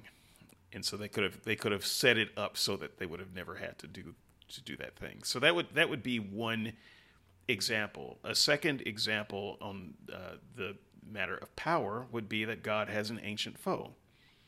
It's not a new foe, it's an ancient foe, and the battle is very close. And, you know, I would actually say the ancient foe is winning. He's won every battle that seems to be recorded. Um, a maximally great being with all power would have certainly dispensed with their ancient foe a whole lot sooner. Uh, so again, that it, it, doesn't actually actually make sense to say God is all powerful and yet He has uh, a a strong contender. Um, so I'll, I'll just stop there. I think I could get into specific answers, but I wanted to stay as generic as possible just to give you a broad um, brush of the, the idea that this idea of maximally, infinitely great, you know, quantities of, of properties don't seem to apply to the God of the Bible at all. Gotcha. Oh, okay. Uh, so, and that's your last did you want to move on, or you wanted me to respond? To that? go ahead. You can respond to that. Uh, people should know that there are ways to argue around it. They're just not very good. So you can give them some of those not very good ways. Sure. So, so yeah. Um, in terms of the ancient foe, the foe is winning. Um, that's not what the Bible says. Uh, you seem to like. There's no verses that says that God is always the winner in advance. He is hands down going to destroy Satan. Satan is not his equal. He is a creature. Um, Except that's not how it looks to us right now. That's not okay. So, good. So, so, if you if you take, I mean, never mind what the press release says. The, the press release says the boxers are going to win, but you still got to have the fight. And through 13 of 15 rounds, the other guy seems like they're winning. Gotcha. So so that's not really taking the Bible then. It's it's more taking. It's the problem of evil. You're taking the external evidence um, and saying it looks like Satan's winning, that contradicts this maximal great being. Right, but I've, I've pointed out that the Bible actually does show uh, that God's power is some. So I didn't give a specific example of that, but I felt that Satan would be enough. But you know, there's the example of you know when God couldn't defeat the iron chariots because you know their their chariots were iron and ours were just I don't know what they were made of wood, whatever. Um, you know, and the the idea of God changing His mind c- certainly is a biblical idea, and it uh, appears that God doesn't know. Now, once again, you're going to go into you know theological um, reasons why. Well, you know, He only makes it look like He doesn't know. Yeah, from our perception, like this is the way to to read these anthropomorphic, or I forget the word anthro. Um, the Greek word for empathy um, pathos, anthropathic or pathos. Um, yeah, God is described in, in these ways, and we know for a fact from the context that it's not um, meant in that way because there are these clear verses that talk about it's God doesn't change his mind. He is immutable in the sense that his character doesn't change. Right, and I would and I would argue that those clear verses that you're talking about just represent different writers having different ideas of who and what God is. The Bible is simply not consistent on that point. Right, but they, they, these types of things happen with even within the same author. So it, it's clear that they have something in your mind, right? Like that. That's why I, I say you gotta. You can't just assume these. Oh, it's a contradiction. You got to actually look. And, and you can't assume that it's all consistent. You see, the reason you think that it's not a contradiction is because you start with a starting point that it must be consistent. I can tell you from the beginning of 3,000 word article that I write to the end, I, can be inconsistent. that's that's not that's not that hard to to happen but you know you start with a starting point that you know if you see that in my writing well you know you're human you know a decent writer but you're human you make mistakes and you lost your thread and you got inconsistent but if it's in the bible well no that couldn't have possibly happened there well, no, it, it could have possibly happened, but you just have to, again, it, this isn't a show it's supposed to be on the Bible interpretation, but like well, you have right. to go through proper hermeneutical principles. That there are times um, when writers can contradict themselves. I, I think that there are occasions where I think that is more likely. Uh, not nowhere near the amount of times that online skeptics, you know, these nonsense of oh 300 Bible con- contradictions, and they just paste up a verse and you know late, intellectually lazily just assume it's a contradiction. You got to do the hard work of biblical hermeneutics and yeah, systematic. Well, I have done the hard work of biblical hermeneutics and systematic. I'm not saying theology. you have, you necessarily haven't, but I'm I'm saying that you can't just do that. I, I do think that you yeah, I, I, it's not about Bible interpretation. I'm not going to say whether I think you've done so here or not. I, I think that you are wrong about God's repenting. Um, it doesn't say God is literally repenting as though he had done something wrong or that he had changed his mind and done 180 because he wasn't omniscient. That's not what the verse is saying. It's the same with omnipotence and God's not having the power to overturn iron chariots. In the same book where he, it's talking about God having all this power over all of creation and that sort of thing. That's that it's not saying that God was defeated because iron chariots are his kryptonite. That that's you reading something into the text, but yeah, it's an interpretational issue. You actually have to look at the text, be fair, read the context, read the the author and that sort of thing, and I guess see what biblical scholars have to say in terms of the ancient I, I context. I agree with all of that. And so, in a longer discussion where we can look at, um, you know, various biblical interpretations and translations and uh, the yep. broader context, we could have that discussion. I simply gave examples. There's no example that I could have given that you couldn't have made some kind of theological objection to that I don't have time to deal with. Yeah. Okay. So, so here, I guess for the audience, my last word will be this. That, okay. So David has presented three areas that he thinks are contradict- contradictory to the um, the maximal great being that the ontological argument proves. It's we both admit it's an interpretational issue. It's it, you can't just easily assume that and say, oh well, the Bible said you know David presented this Bible verse, bada boom, bada boom, bada boom, bada bing. That's it. That proves it contradictory. You actually have to do the hard work and and look at what the author meant by those things. So we can leave it at leave it at that. That you know, you can't just be lazy. You have to actually look into these things and see if it's actually saying what David said, or if the Christian harmonization efforts, or you know, the there are other efforts to reconcile these things can actually explain, or or equally possibly explain the the biblical data. I absolutely agree with that. All right, cool. Um, all right, the Bible's so, a huge, honking, twisty, windy, nasty piece of literature, and you've got to take take literature seriously to read it. Gotcha. Okay. All right. Let's. Yeah, I think that covers the ontological argument. Yes. Um, let, let, us leave the ontological argument. I I hate the ontological argument. I was prepared to discuss it for two hours, but I do hate it. and yeah. for the record, there's plenty that I was prepared to discuss that we didn't bring up here. This is this truly is the truncated version of it, and so we're going to um, truncate the rest of this even more. Okay, so um, yeah, uh, cosmological arguments then. Okay. Um, okay, so there are different versions. Remember, I said there's traditional and extended. Um, so within the traditional aspect. Uh, there, there are di- again different ways to do this, um, to categorize or different versions, even within the different categories. So there's the Leibnizian cosmological argument, otherwise known as the argument from contingency. Um, you know, these these arguments typically say the universe exists. Uh, it requires an explanation for its existence. That explanation is God. Uh, it doesn't assume anything about whether the universe is eternal or not. The feature here is I don't care, it exists, and that requires an explanation. Uh, the Kalam cosmological argument, famous from William Craig, is okay. Well, the universe again, it's it's the same thing, really. It's explaining the universe exists.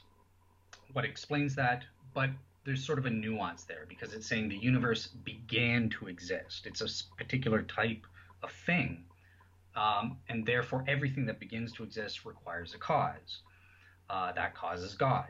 Um, and then there are Thomistic cosmological arguments. I don't really like those. I'm, I'm avoiding those, but um, there are Thomist scholars. Norm Geisler, uh, who just died back in July, I believe. Um, he, he's a hardcore Thomist, and uh, many Catholics like you know Thomas Aquinas's things like the prime mover. So it takes a, a feature. There's motion in the universe. This was, I think, his first way.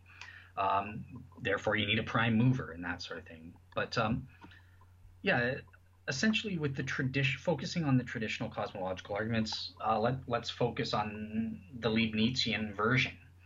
Um, simply stated in premise format, there's uh, three premises. So the universe exists. Boom, that's uncontroversial, as, as David said. Premise number two everything that exists has an explanation or I phrase it this way. Mine is different than Craig's. I go into more detail. Has a sufficient reason or explanation of its existence, um, either in the necessity of uh, its own internal nature or in an external cause, uh, being a contingent thing. Uh, and then premise three, uh, if the universe has an explanation of its existence, that explanation is God. Um, so therefore, it Talk follows. Talk about a leap. Talk about a great leap. that's that is the most controversial premise. Uh, um, so it so, yeah, seems it, like there are like three or four premises that should be in between there. well, there's a lot that. So I, I've on this particular argument, I've written 100 pages. Um, so there's a lot that goes into it, definitely. But um, to help the the skeptics in the audience and Christians as well to, to know if you're interacting with atheists. Um, so, so this argument is is very simple. It is logically valid. It's iron tight. There are no f- fallacies, or, or, I don't know. Maybe David will give one, but there, there isn't. Like no one says there's any fallacies on the validity. Um, it really boils down to are the premises logically sound or not? And you know, David hit the hit on the bullseye as to the most controversial one. It, it's the same one Matt Dill, exactly what Matt Dillahunty said, because um, I, I got him in a source. But okay, so there are in order for a co- any cosmological argument to be successful, doesn't matter any traditional cosmological argument, there are four objections or hurdles that need to be overcome to be successful. Um, so the first one is there is the Glendower problem. Um, and this is named after a character in Shakespeare. Uh, David, you probably know the play because you're a writer and, and, into writing and stuff, but um, stories or whatever. But the character Glendower apparently said, "Look, I, I call for ghosts every night." Um, and then someone responding to him said, uh, "Who cares? I do that all the time, and uh, not every other man can do that. That's not that's not uh, impressive. But what's more impressive is do the ghosts actually come when you call?" Um, so the the point behind that story is basically it's saying, "Look, the, the universe exists. Yep, I agree. Um, but then, okay, everything that exists, the principle of sufficient reason, everything that exists has an explanation. Maybe the universe existence calls for an explanation, like I call for the ghost, but it doesn't actually have one. Um, so, so that's what premise two of my of the argument, as I phrase it, in, in that uh, it gets at right. You you po- typically overcome that by positing an explanatory principle, a general explanatory principle, such as the principle of sufficient reason or some sort of causal principle. So in the Kalam cosmological argument, everything that begins to exist has a cause. That it posits a causal principle to overcome this Glendower problem. Um, and then the other three problems apply to the most controversial premise. Okay, if the universe had pretend the universe does call for um, an explanation of its existence, uh, well, if it does, that explanation is God. What? Uh, wow. Um, so, so this is where you have to overcome the other three. So the other three are number one, there's the taxi cab fallacy problem. So, okay, you've got this principle of sufficient reason. I believe it's true. And you've applied it to the universe to prove that God exists. But you can't stop there. You, you can't be inconsistent. You can't just abandon the principle. You have to apply that to God. What, uh, what caused the first cause uh, or the ultimate explanation? Or what explains uh, that first cause or explanation. The second one is overcoming an in, the infinite regress problem, an infinite regress of external causes and effects. Um, you know, a bunch of contingent things, and it never comes to a first cause or that. Um, and then finally, the fourth one uh, is really the most difficult, um, and it's the gap problem. So it's okay, great, you've convinced me that there is indeed a first cause, and in fact that it's a necessary because it has to terminate the infinite regress. So so overcoming that, it'll get you a metaphysically necessary cause of the universe that explains uh, the universe. Great, that's not God. Um, how do you get how do you get an omnipotent, omnibenevolent, omniscient God out of that? And that that's called the gap problem. How do you bridge that gap?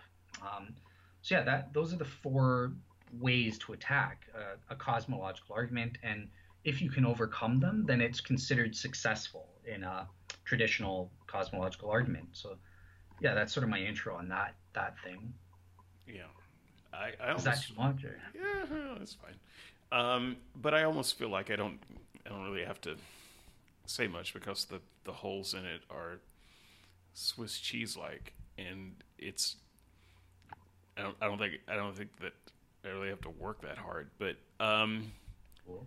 I mean, maybe so.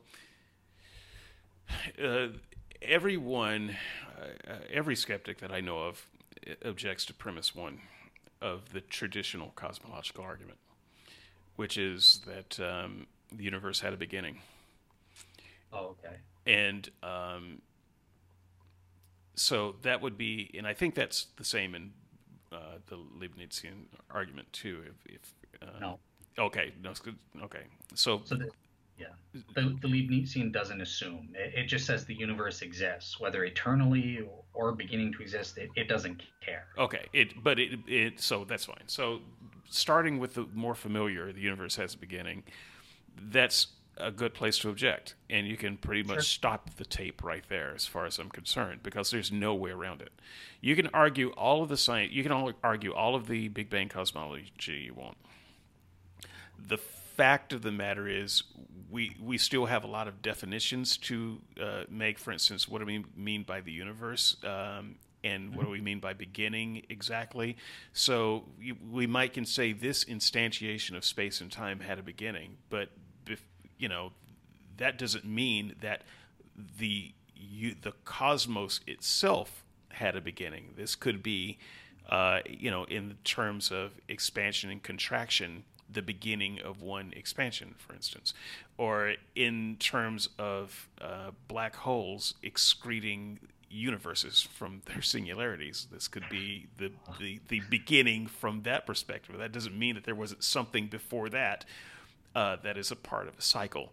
So uh, even if I were to accept that this particular instantiation of time and space had a beginning, that doesn't mean the universe, uh, capital U, had a beginning. Uh, the real and only answer is we don't know. Um, we don't we don't know about the beginning, how it began, what it looked like, uh, what was there before our particular beginning. Um, and so uh, I think that I think that anything that tries to go beyond I don't know with a definite answer is an overreach, and I don't I don't feel inclined to argue it at all. Uh, so I don't I don't think we ever get to premise two. Uh, premise two in the Leibnizian uh, argument is interesting. Uh, anything that exists has a has a, a reasonable. How did how did you put that? Has a Uh, so everything, everything. Um, I'm emphasizing that on purpose because there are different versions of this premise. Some stronger, some weaker. Um, so this is the this is the version that Stephen T. Davis gives. Um, my my version is actually going to be even weaker, but he just says everything that exists has an sufficient. Okay, so his ver- everything that exists has an explanation of its existence yeah either uh, either in uh, the necessity of its own internal nature or in an external cause. Okay, so that is, I don't see anything right off the bat to disagree with there. It, it seems uh, tautological to me. Gotcha. Uh, yeah, It's it's just saying that everything that is things and has has a reason for why it is. Great. It doesn't say that you could that the reason is knowable. Um, and it, and it could be an internal reason uh, that it's self-generating, for instance, or it could be external. Great, that seems to cover the the options. so I'm not entirely sure what the point of that uh, particular um, uh, what what the point of that one is. So okay, so yeah, the universe. Uh, be- yeah, so you were going on about the Kalam cosmological argument. The universe began to began to exist. Um, so that's, as I said, the Kalam cosmological argument. Um, would you? So in the first place, some scientists take issue with that and argue for eternal models. Yeah, um, and I and I tend to I tend to favor those eternal models, but I just want you to to understand, listener, I'm not a scientist, and I mm-hmm. favor a lot of scientific theories that, that might end up being very wrong. So, but so, but I didn't invent I didn't invent the idea of eternality.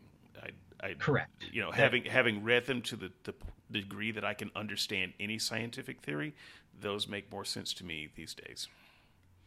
Gotcha. So so yeah, so that's that's correct. I'll, I'll just counter with this. So there are essentially essentially all scientists, even the ones that believe in believe in an eternal universe, admit that the evidence, the scientific evidence, makes it much more probable than not that the universe began to exist than that their eternal models are true. Even Lawrence Krauss, uh, I can show you the debate where he says this. I sent him a personal email through his website and I asked him for a percentage. He didn't give me that, but he confirmed he, he believes that the evidence makes it more probable that the universe began to exist. His eternal stuff is improbable. His own model or his own explanation in his book, A Universe from Nothing.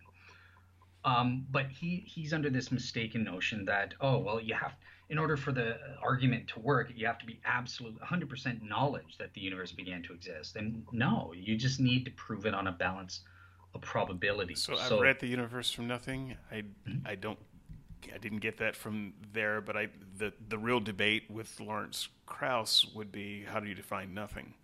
Yeah. So he doesn't have a definition of nothing that equals the Christian non-scientific concept of nothing. In fact, right. I don't I don't know of any scientist who thinks of nothing as the absence of anything.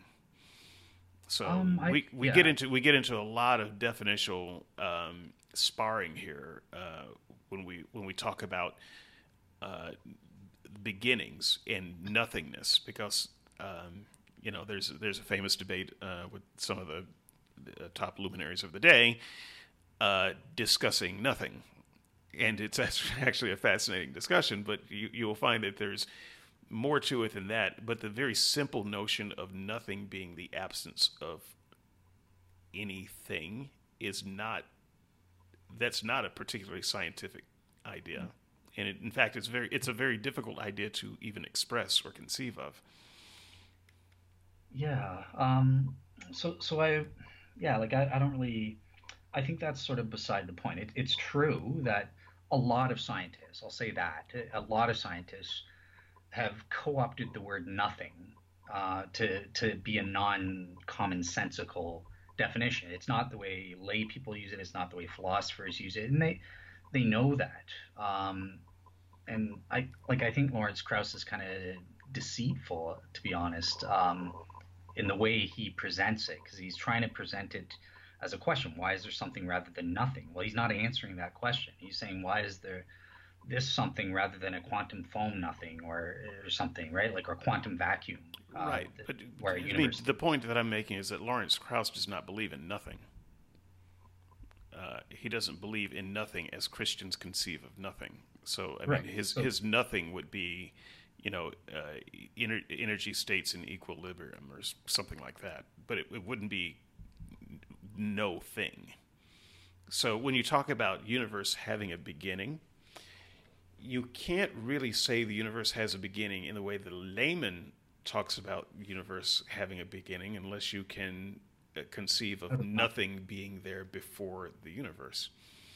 Well, I, I don't. So I, I agree with you. Nothing is so I want to save this for the Carroccio uh, creation out of nothing um, doctrine, right? That there is no such thing as nothing.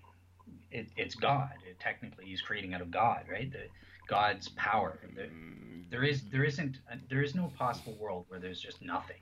Okay, um, so, so, so there again, that's that's a that's a cheat, and this is one of those things why I kind of kind of like the cosmological argument a little bit because you do get to the uh, creation ex nihilo, which I think is an Achilles heel for the Christian, uh, because it's not the scientist claiming nothingness eh, that something came from nothing. That is that is not, in fact, what they are claiming, despite uh, you know titles book titles that sell.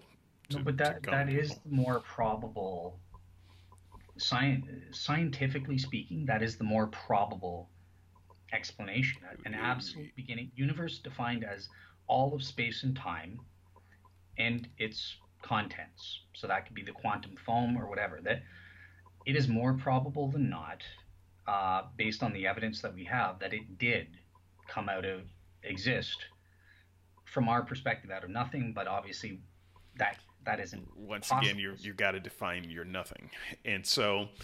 Uh, when they talk about a universe from nothing, they're not talking about nothing as uh, a layman would talk about nothing. So that this is what I'm saying about Krauss. I think you're mischaracterizing him because his nothing is different from the nothing that you're talking about.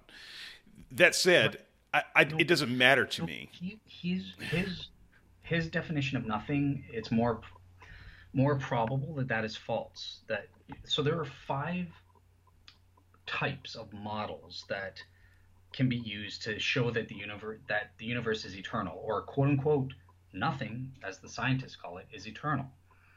Um, three of them have been falsified. The, you gave the oscillating thing. That's that's impo- that's falsified in I don't want to say mathematically impossible, but there are mathematical proofs that show that that's not true.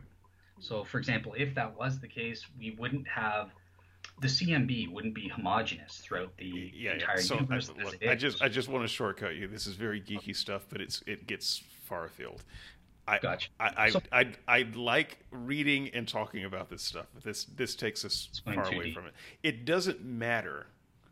It at the end of the day, what you think your nothing is, because creation ex nihilo um, is you know getting back to the theology of the cosmological argument is still saying whatever whatever whatever the nothing is on the atheist side is the same as the nothing on the Christian side. Um, okay. And so, well, he, if if the Christian is saying the universe can't come from nothing, then it creation ex nihilo doesn't work either, because the Christian is not, in fact, saying that the universe is part of the substance of God. And he just picked a booger and made a universe out of it. That's that's not creation ex nihilo. It's it's God taking nothing and, and making something with it, and that's just as nonsensical as nothing making nothing uh, something out of nothing. You're still talking about something out of nothing. I don't care how powerful the magician is. You're talking about a type of additive magic that turns nothing into something. So it, it's it's the same problem for both sides. I don't care if there is a magician and a hat. There's nothing in the hat.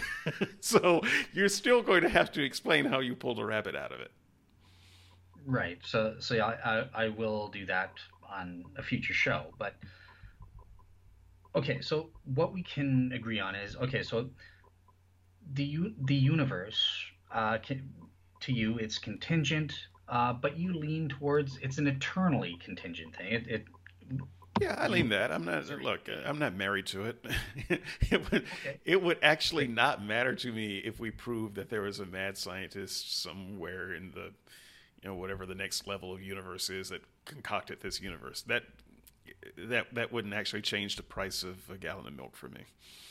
Gotcha. Okay. Uh, so great. With the Leibnizian cosmological argument, th- this debate it doesn't matter. Pretend pretend David's right and the universe is eternal. I mean that this argument was invented way before the Big Bang came around. So it still works. All all this argument cares about is the con- the fact that the universe is contingent. Therefore, it requires an external cause. And that's where we get to a first cause. Uh, David mentioned some some other options. I'm sorry, uh, the Leibnizian doesn't assume an external cause. It has uh, it says external or internal, so it can be either one. It doesn't make an assumption. No, but you said that it's it's contingent, right? You agreed it was contingently eternal you lean towards that as opposed to contingently beginning to exist, having a beginning. Well, uh, yeah, I'm I'm just I'm just saying you can't. I mean, let's not put that on the Leibnizian arg- uh, cosmological argument, it leaves room for uh, external or internal cause. No, not so. The internal cause is wrong. It, it unless you, so it gets into how does the nature. Do, okay, do you believe that the universe exists logically necessarily? It might. Okay. Yeah, I don't. Um, so I don't. I don't. I don't know. Um, so I I would be careful about my speculation as to whether it is logically necessary. In other words, could there not be a universe? And the okay. answer is I don't know. So let, let me, I'll, I provide, I think, three, possibly four arguments for this. I'll just give one and to see what you think. And this is a straightforward one. It's not scientific. It, it doesn't go into the Kalam or anything like that. But um, you said yourself that you think it, it's conceivable that the universe could begin to exist or it could be eternal. Like it, you just don't know which one, but they're yeah. they're both conceivable options, right? Like there's there's nothing illogical or logically contradictory. Not if, to me, but I mean I'm not the fount of knowledge uh, uh, of scientific logic. So, you know, I'm a I'm a layman who picks at this stuff. This, is, this isn't science. This is philosophy. Okay, well, you know, philosophers aren't necessarily the, the greatest at scientific uh, truth either. So just because it seems like it could be a certain way, uh, we, we must be careful uh, to not confuse that with, therefore, it's logical that it could be that way. Okay, so, okay, well, put it this way then to, to save time. If it's conceivable, and I, I put forward that it is, uh, I argue for that. I mean, it, it's it's in my mind, it's obvious. In the same way. Well, your lab know, coat is as phony as mine, so ne- neither one of us have a lab coat here. So it doesn't hmm. matter whether it's conceivable no, I to you. I have knowledge. Uh, don't don't den- don't tell me what I know or don't know. Right? I'm, I'm not well, I'm not trying to tell you what you know. But right. But I'm telling most, you what I'm. All I'm saying is you're not a scientist. You're no more a scientist than I am. Right, but I can read and understand the science. The scientists agree with me that both options are logically conceivable, right? We, we there was a time we imagined the universe existed eternal. Then there was a time when we can conceive of the universe beginning to exist in this standard Big Bang model. So both options are logically possible, is all I'm saying. So okay. that would here, here's we, the argument. You and I, you and I have a disagreement on what's logically possible, but I don't want to get too bogged down on that. But I, I want to make sure that we're not pretending an agreement that that we don't have. I don't believe that just because you can imagine a thing in your ignorance means that it's logically possible. Or what if I'm not ignorant? What if I'm knowledgeable? And that's why I can imagine it. so this is why I say you're, you're, we both got our lab coat from the same place.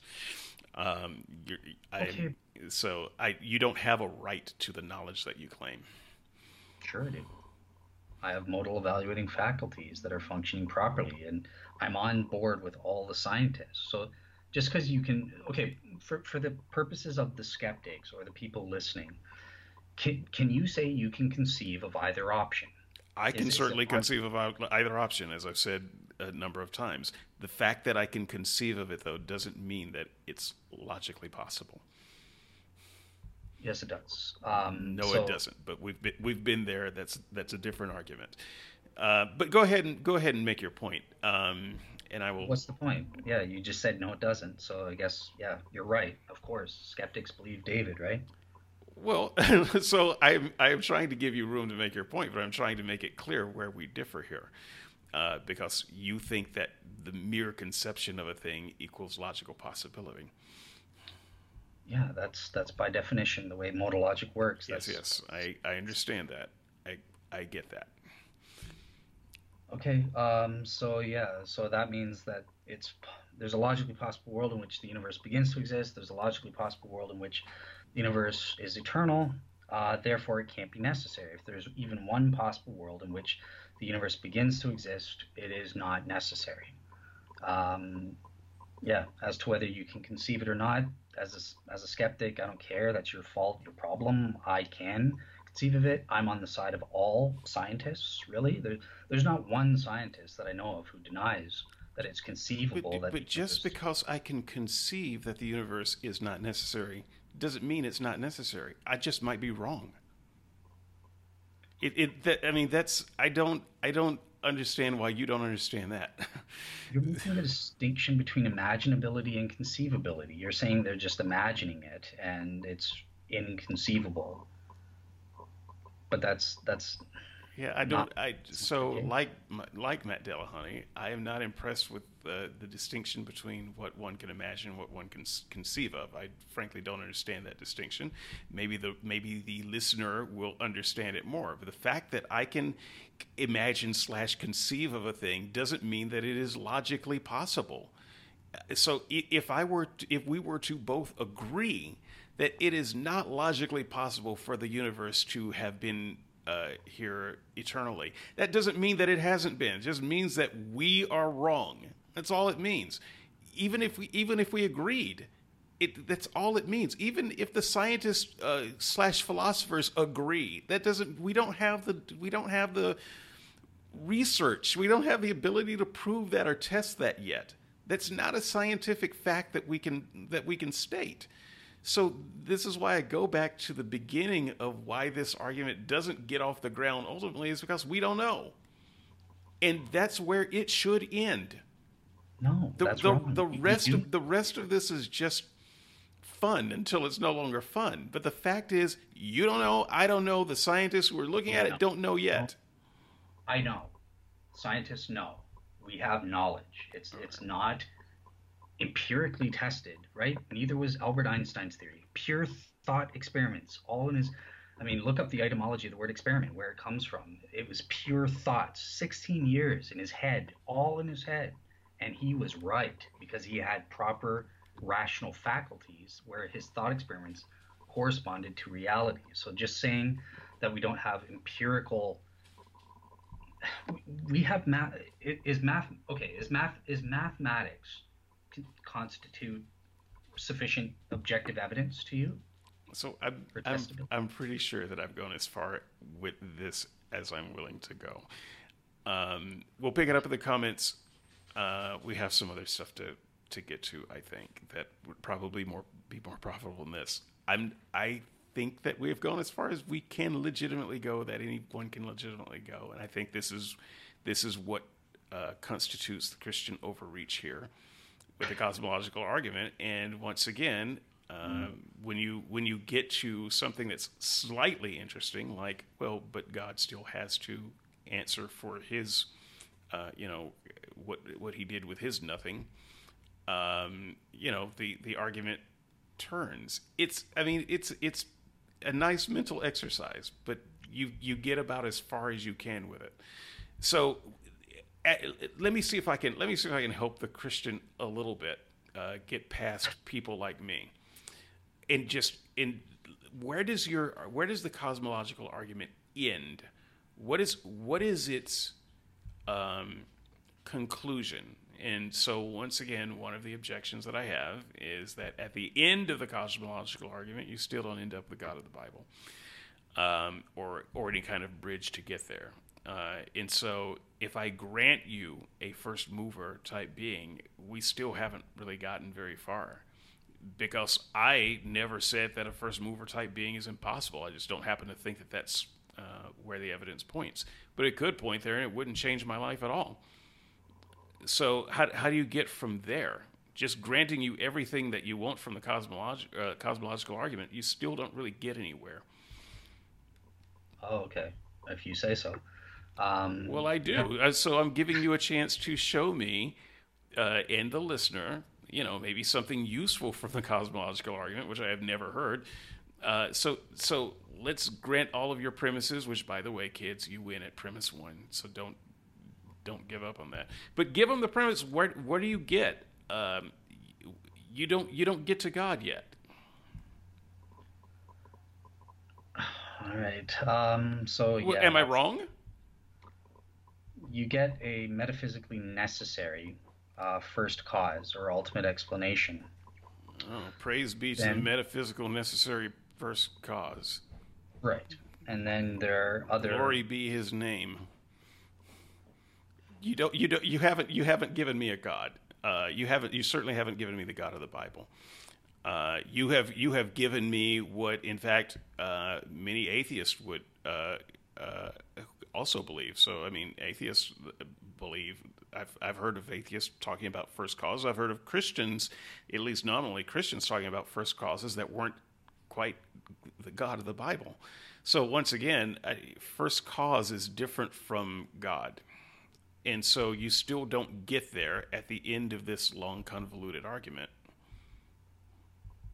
Okay. Um, yeah, I can guarantee you that I, I do in my solo show um, with okay. most rational people that agree with me.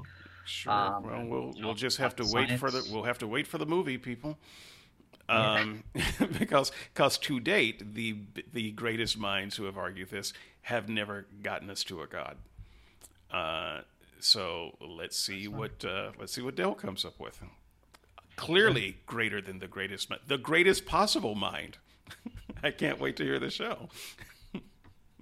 Yeah, um, yeah. Well, like I said, the greatest possible minds all agree with me. Uh, this this does work. Uh, Richard Swinburne has proven it that God exists from it, um, as well as many other smart scientists and philosophers. So, yeah, I don't, I don't know. I can. Yeah, I, so I've seen I've seen probably half as many debates on this as you, which is still quite a lot, and uh, I seldom see them convincingly get out of the first premise, frankly. So, how many properties of okay fine I'll, we'll do it. How many properties do um, do they get to prove about god from this that you've seen? I don't understand the question sorry. Well you're saying there's a gap right? So we get a metaphysically necessary being. Um, that's that's a property. What else have you seen that christians get or argue for from this argument? I haven't seen christians actually win this is this is the thing. I I you only get that if someone grants you. If, if, they just get tired of, of, of, going in circles and just grants you certain arguments. I, do, I don't I haven't seen any of this actually proven because it can't be. But I mean, I can grant you all of the cosmological argument, and we still have all of our work in front of us to get to God.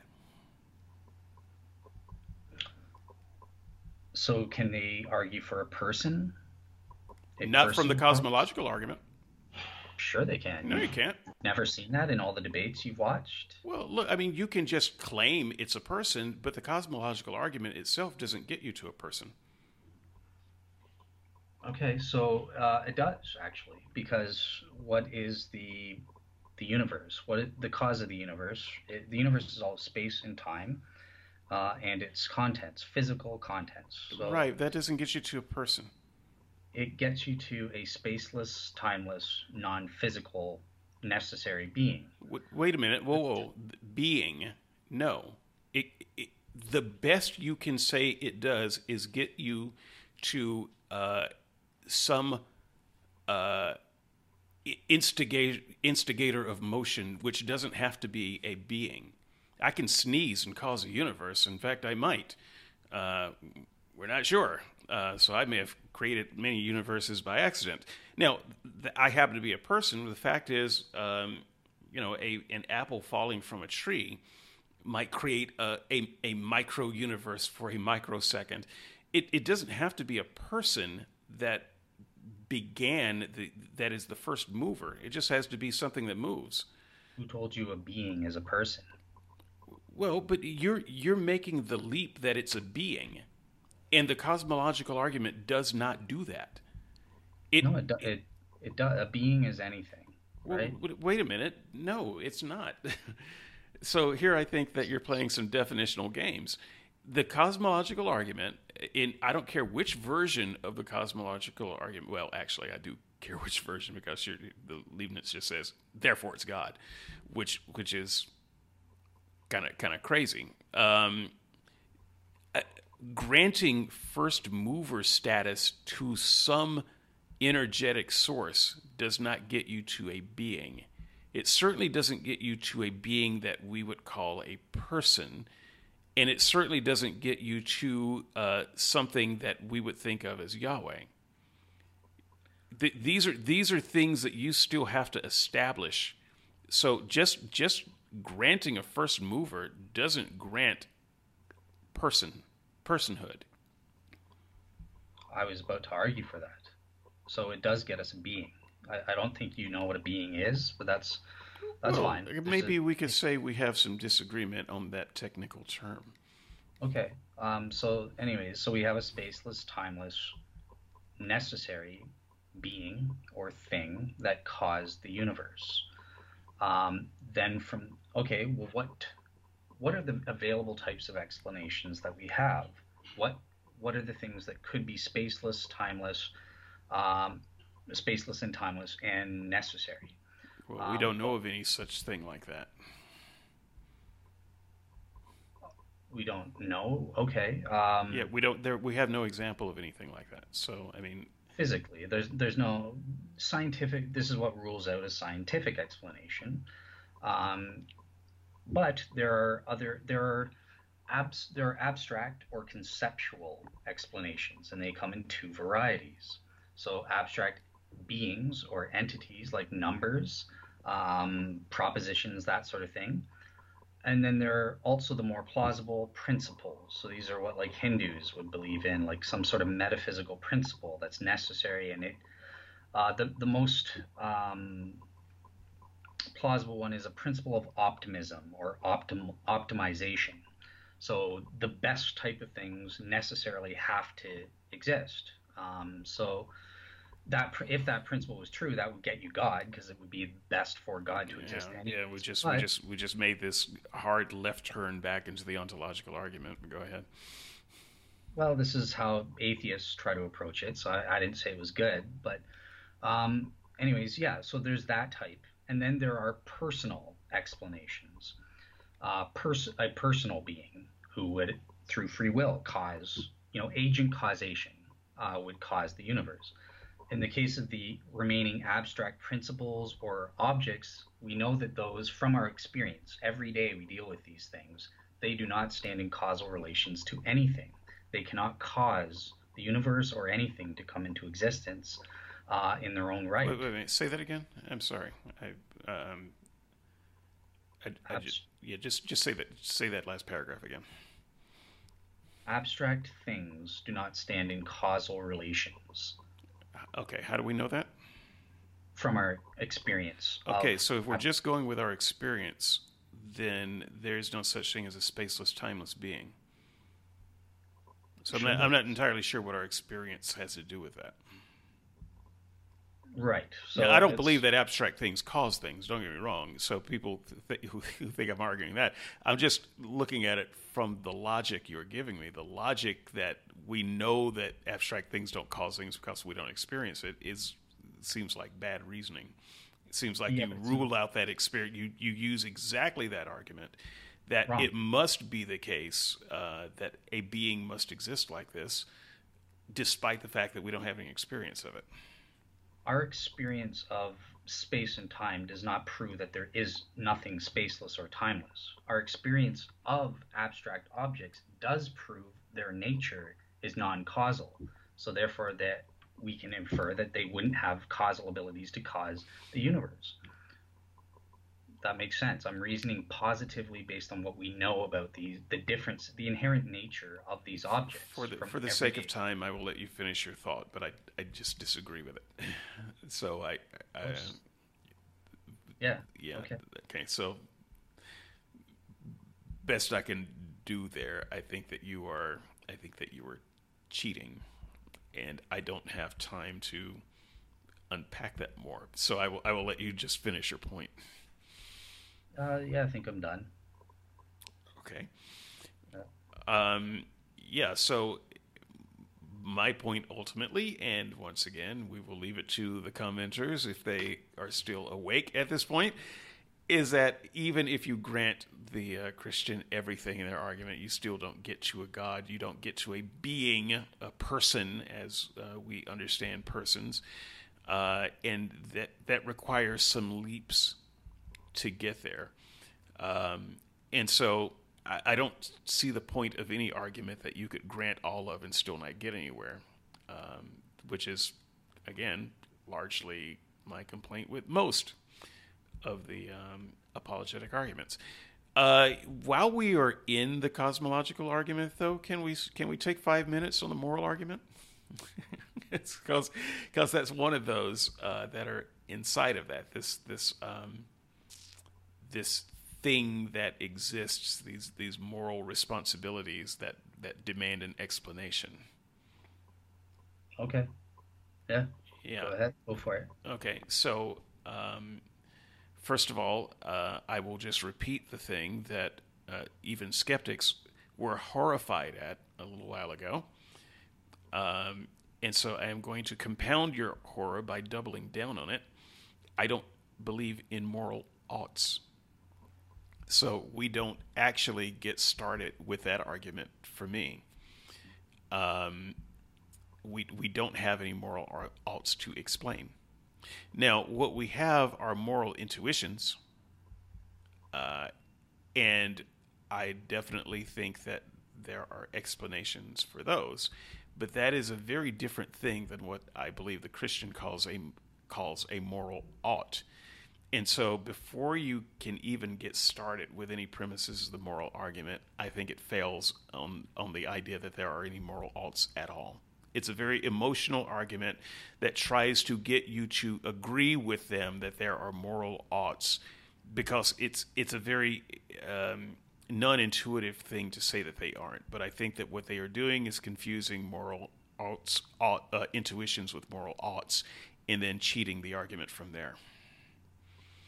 Okay, well, there's nothing I can say to that. Um, yeah, if it's the same thing before, if you just deny it, then what can I say to argue against it? There's nothing really. Um, well, do you see? Do you at least see what I'm talking about? Uh, in in that moral intuition and moral oughts can be confused. Now, for some, maybe that's an honest confusion, but I think that for some, it's a, it's a dis. I think it's a cheat. I think it's an intentional cheat. Uh, I do. I don't uh, think that it's. I don't know. Would you acknowledge the difference between a moral intuition and a moral ought?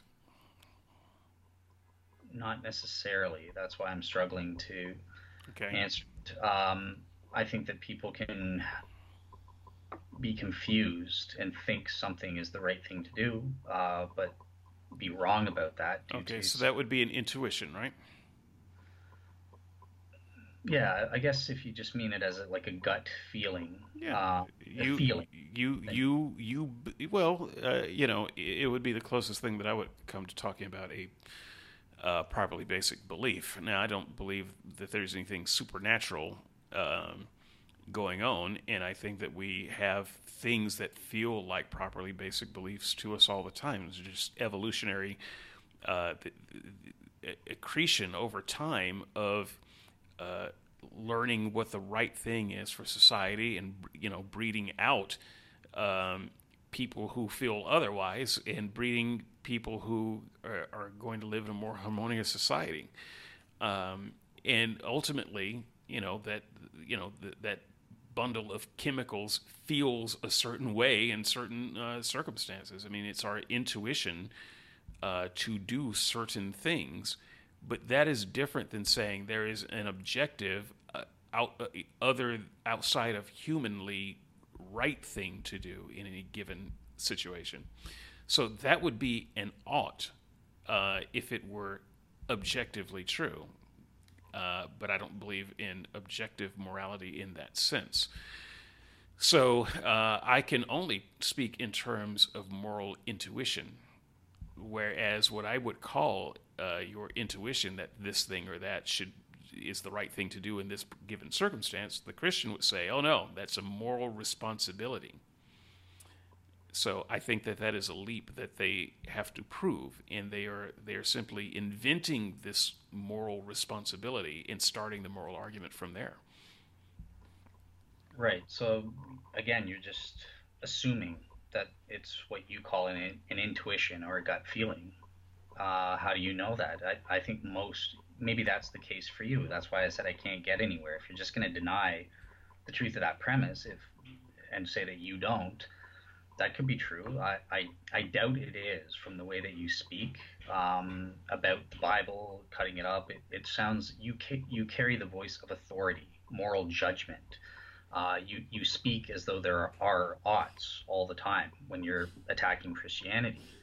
Um, so it, it, yeah, I certainly most people certainly know know that there's a difference between the moral knowledge uh, through their moral conscience and just gut feelings. I can certainly tell the difference um, at times when I have actual moral knowledge, um, whereas something else it's just a gut a gut feeling. I'm just trying my best, feeling it out as to what I should do.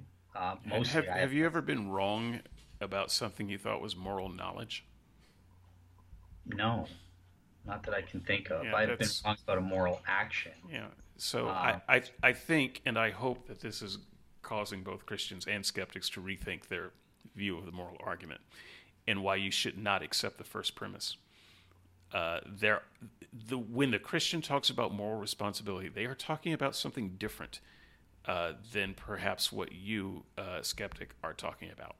And you should be much slower to agree with that. Once again, they're using uh, emotional ideas to manipulate you uh, into agreeing with something that is spiritual and supernatural um, and outside of humanity.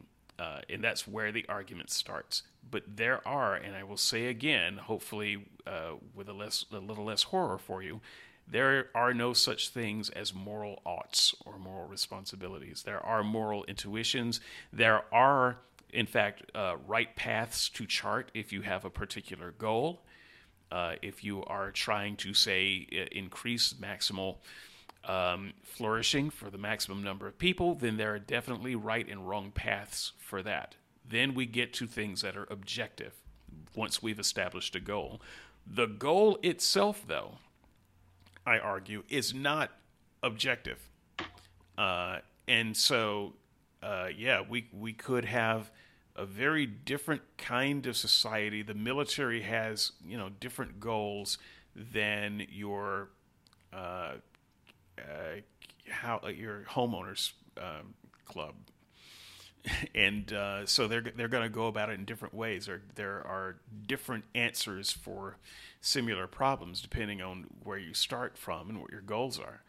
So, um, but that that doesn't equate to what the Christian is describing as a moral responsibility.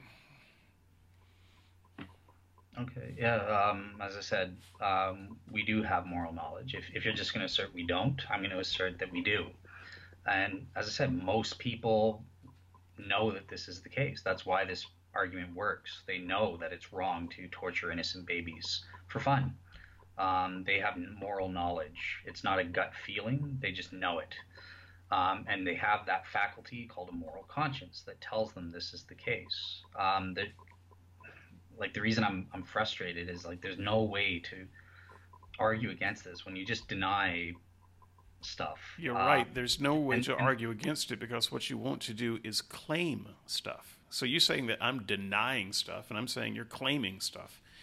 But you know, what all I'm doing is pointing out uh, where the difference is, and so you are right to not argue it with me because I do mm-hmm. deny your first premise and there is you, you are correct in saying that there's nowhere to go but the problem is you can't prove your first premise. All you can do is make an emotional appeal that we all know and that and that's the end of it for you. But i'm i'm appealing to people on a subjective basis. Do they have moral knowledge? And our moral knowledge of principles or duties in, in certain cases is known through a subjective moral conscience on a subjective level. That's that's the best way to appeal to it.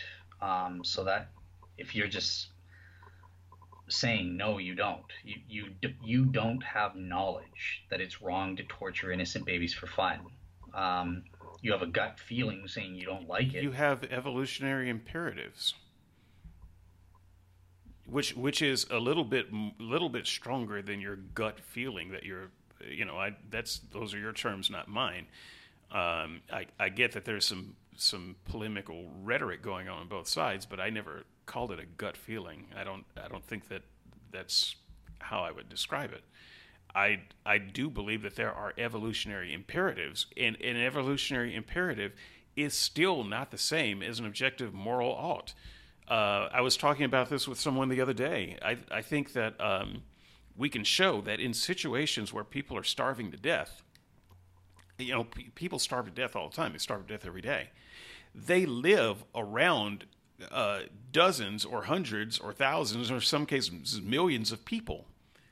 They could just eat the people.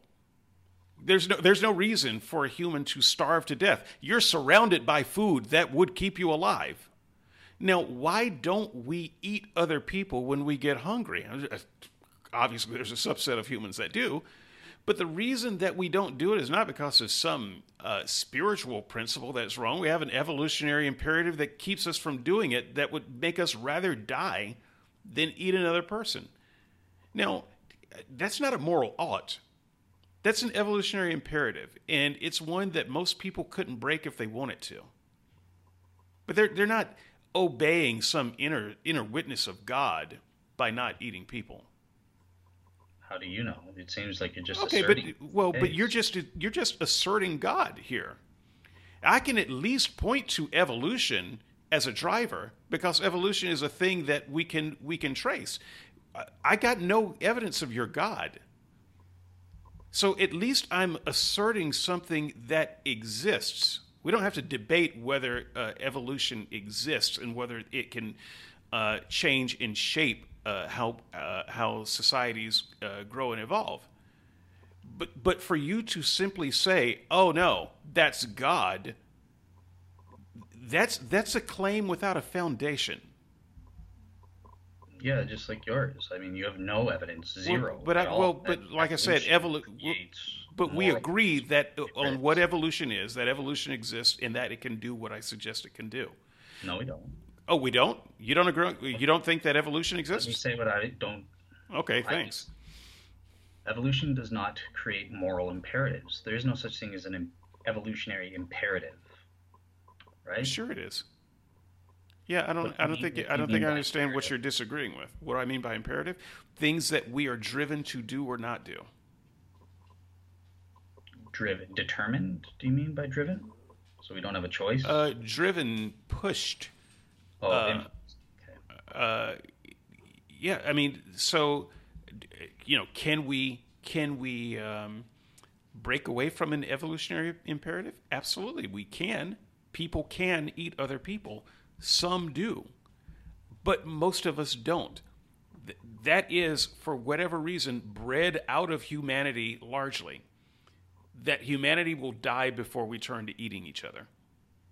That's that's not how humanity is going to survive. Now, I don't I can't point exactly in the evolutionary record and tell you exactly how, when, why it happened, but it, it but it makes sense that we would evolve that way, that we would not in fact eat each other. Uh, because that would uh, that wouldn't be good. that would that would be bad for the species.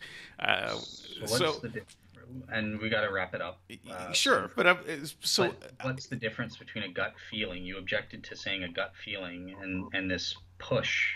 That, like what is the difference? Isn't it just the same thing? Well, it's no. I, well, I think intuition is. I think intuition is more than a gut feeling because when you say a gut feeling, you're kind of implying that that comes from nothing. And I'm suggesting that the evolutionary imperative does come from something. Uh, there, there is a traceable reason why we are that way. It, it's not, it's not just an arbitrary. Oh, I think I'll not eat a person today. That's not it at all. So when you say gut feeling, that seems to be what you're implying.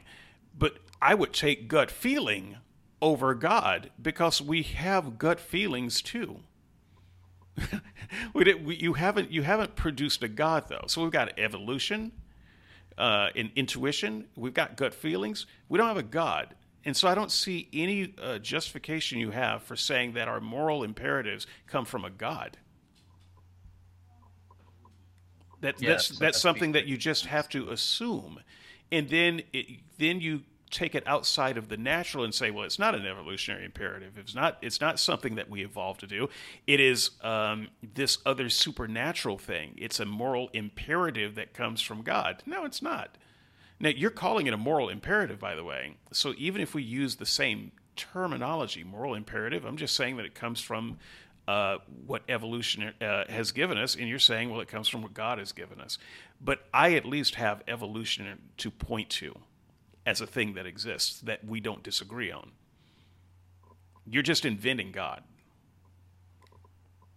All right, good. Though I think yeah, I think we covered um, everything. So oh no, no, wait a minute, one more, one more. Sorry, I know that I know that there's frustration. I, I, but give give us five minutes just to uh, mention the um, uh, arguments from design. Uh, I know that we don't have time to go over it even in the uh, light detail, but we mentioned it in the run up, and it's a it's a big piece of the puzzle that I think that people will want to talk about.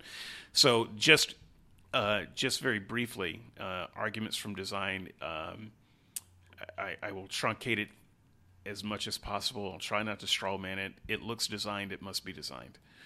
Um, where am I wrong? We can detect design. There there are certain criteria for detecting design. Um, and yeah, it fulfills those, so that's why we can infer design for certain features of the universe. Okay, and one of the things that I had asked a person on the board a, a few years ago, I don't remember who it was, um, is is there anything in the universe you think is not designed?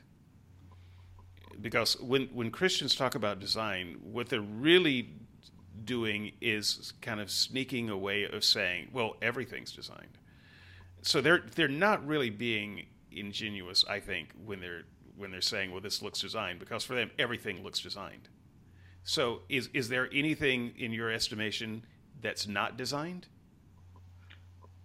Yes, you you asked me this as well back when we did the show on the vindication argument. Yeah. Um, so yes, there are things that are not directly designed, but in God's providence, yes, everything that happens is designed. If because you have a much looser definition, right? It's a, a providential type argument that that's that's a version of the teleological argument that everything that happens happens providentially or was designed to happen that way from God. So in that yeah. sense, yeah. So it, be- that, it becomes kind of a presuppositional argument.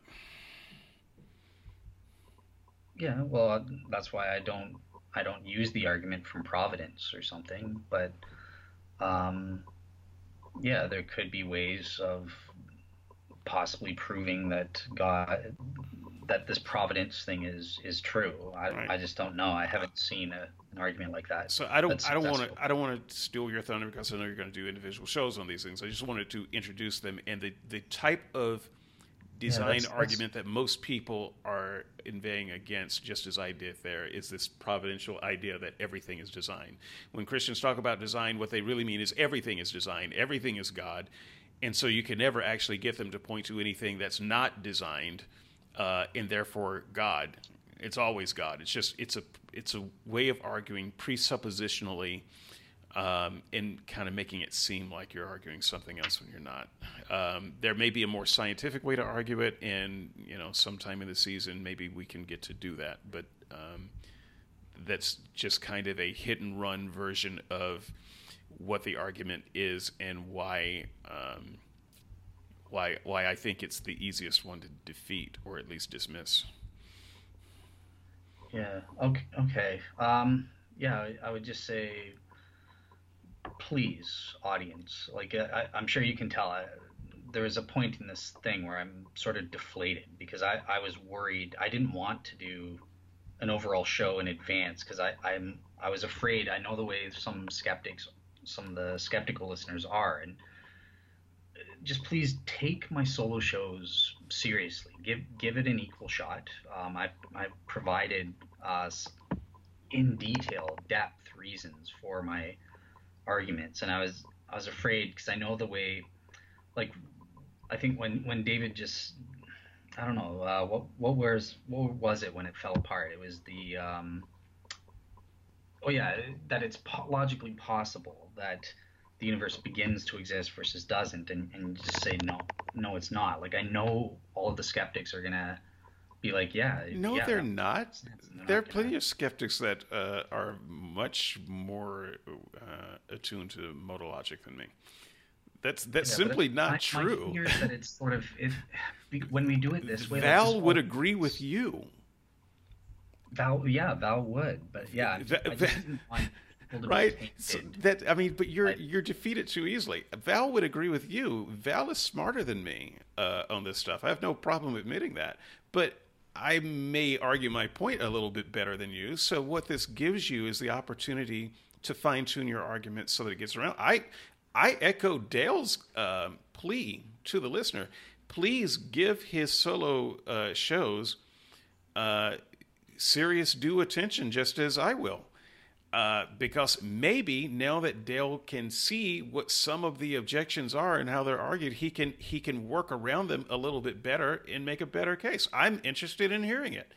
I, I think the people who spend the time to listen to the solo shows are also interested in hearing it.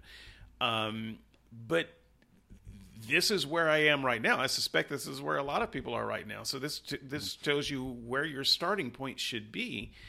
But by all means, I'm I'm looking forward to these solo shows that go into more detail. Also understand neither one of us can can be declared winner or loser here. We've spent so little time on each of these things. There's so much more even without preparation that I could have said about all of these arguments. Yeah and and I know there's so much more that Dale could have said about all of these arguments. There's there's more to it. Val would agree with Dale on a lot of this. He would not agree with me, and Val is smarter than me in in these areas. I mean, un, if I had any regrets, it's that I couldn't get Val to argue these things with Dale. That's who that's who should be doing it. Um, but uh, yeah, by all means, uh, look forward to the uh, solo shows. I do, and um, you know, let's let's see what Dale can come up with. Cool. Yeah, yeah. That's that's my only request. So yeah, I, ho- I hope you guys will give it a shot. See see because there are answers. I, I, like I said, I've written up hundred pages on this, so I, you know, in detail for the the things that David is going over. So, so yeah. Um, yeah, I mean, one of the reasons that these are solo shows for Dale and not duet shows is because I'm not a big fan of Christian apologetics, mostly because I do believe that it's one of those situations. This is a true belief that I have that even if I grant all of the Christian apologetics, it still doesn't get us to the God of the Bible. You still need theology to bridge that gap. And so I'm much more interested in arguing the theology than the first half of the bridge. I, I just, I personally don't care about it. But a lot of you will, and there's a, there's a lot of interesting things to be mined there. Gotcha. Okay. Uh, yeah. Like I said, I'm. I'm. If the audience will do that, I'm. I'm happy. So yeah. Yeah, I uh, find this to be an audience that uh, listens to a lot of stuff that I didn't think they would be interested in, and they interact with the uh, modules that are presented. Uh, and when they comment in the comment sections, uh, they quote from those modules or from the blogs. This is actually one of the more intelligent and engaged audiences um, on the internet that I have seen, and I am honored uh, that you are a part of our site. Thank you. All right. All right. Yeah. Uh, good. Yeah. Very good. I don't have a great week, everyone. Okay. so next week is going to be Michael Brown. Oh, that's right. Yeah. Um, and no uh, yeah, barring any technical issues, it, it will be Michael Brown. I'm not saying that we won't come back and do Tony Costa at some point later this year but we are going to move forward with our schedule. So we've got Michael Brown next week, and then the week after that, Randal Rauser is uh, has agreed to come and um, talk about the theological uh, challenges of uh, the young Earth versus old Earth uh, theology. So uh, many of you will remember we had uh, there was Ken Ham on the Unbelievable show, and was it Jeff Williams, Jeffrey Williams, Jeffrey somebody. Uh, on the on the older side, Ken Ham, obviously the younger side, uh, Randal wasn't really happy with that particular discussion, and I actually took up Ken Ham's part uh, largely by saying, "Yeah, Ken Ham's an idiot, but he's right on the theology, uh, and if we go old Earth, we've got some issues." This is a stance that of course, Randal Rauser does not agree with, but uh, and he feels that there are a lot of people like me who left the church largely because of this issue. He's partly right about that uh, when it comes to me, so he's agreed to come onto the show and uh, talk about that. I've got a feeling, even though the season is young, that's going to be one of the best discussions of the year. So make sure you tune in for that. After that, uh, we're not scheduling any guests. It will be Dale and I on prayer. See you then. All right. Bye.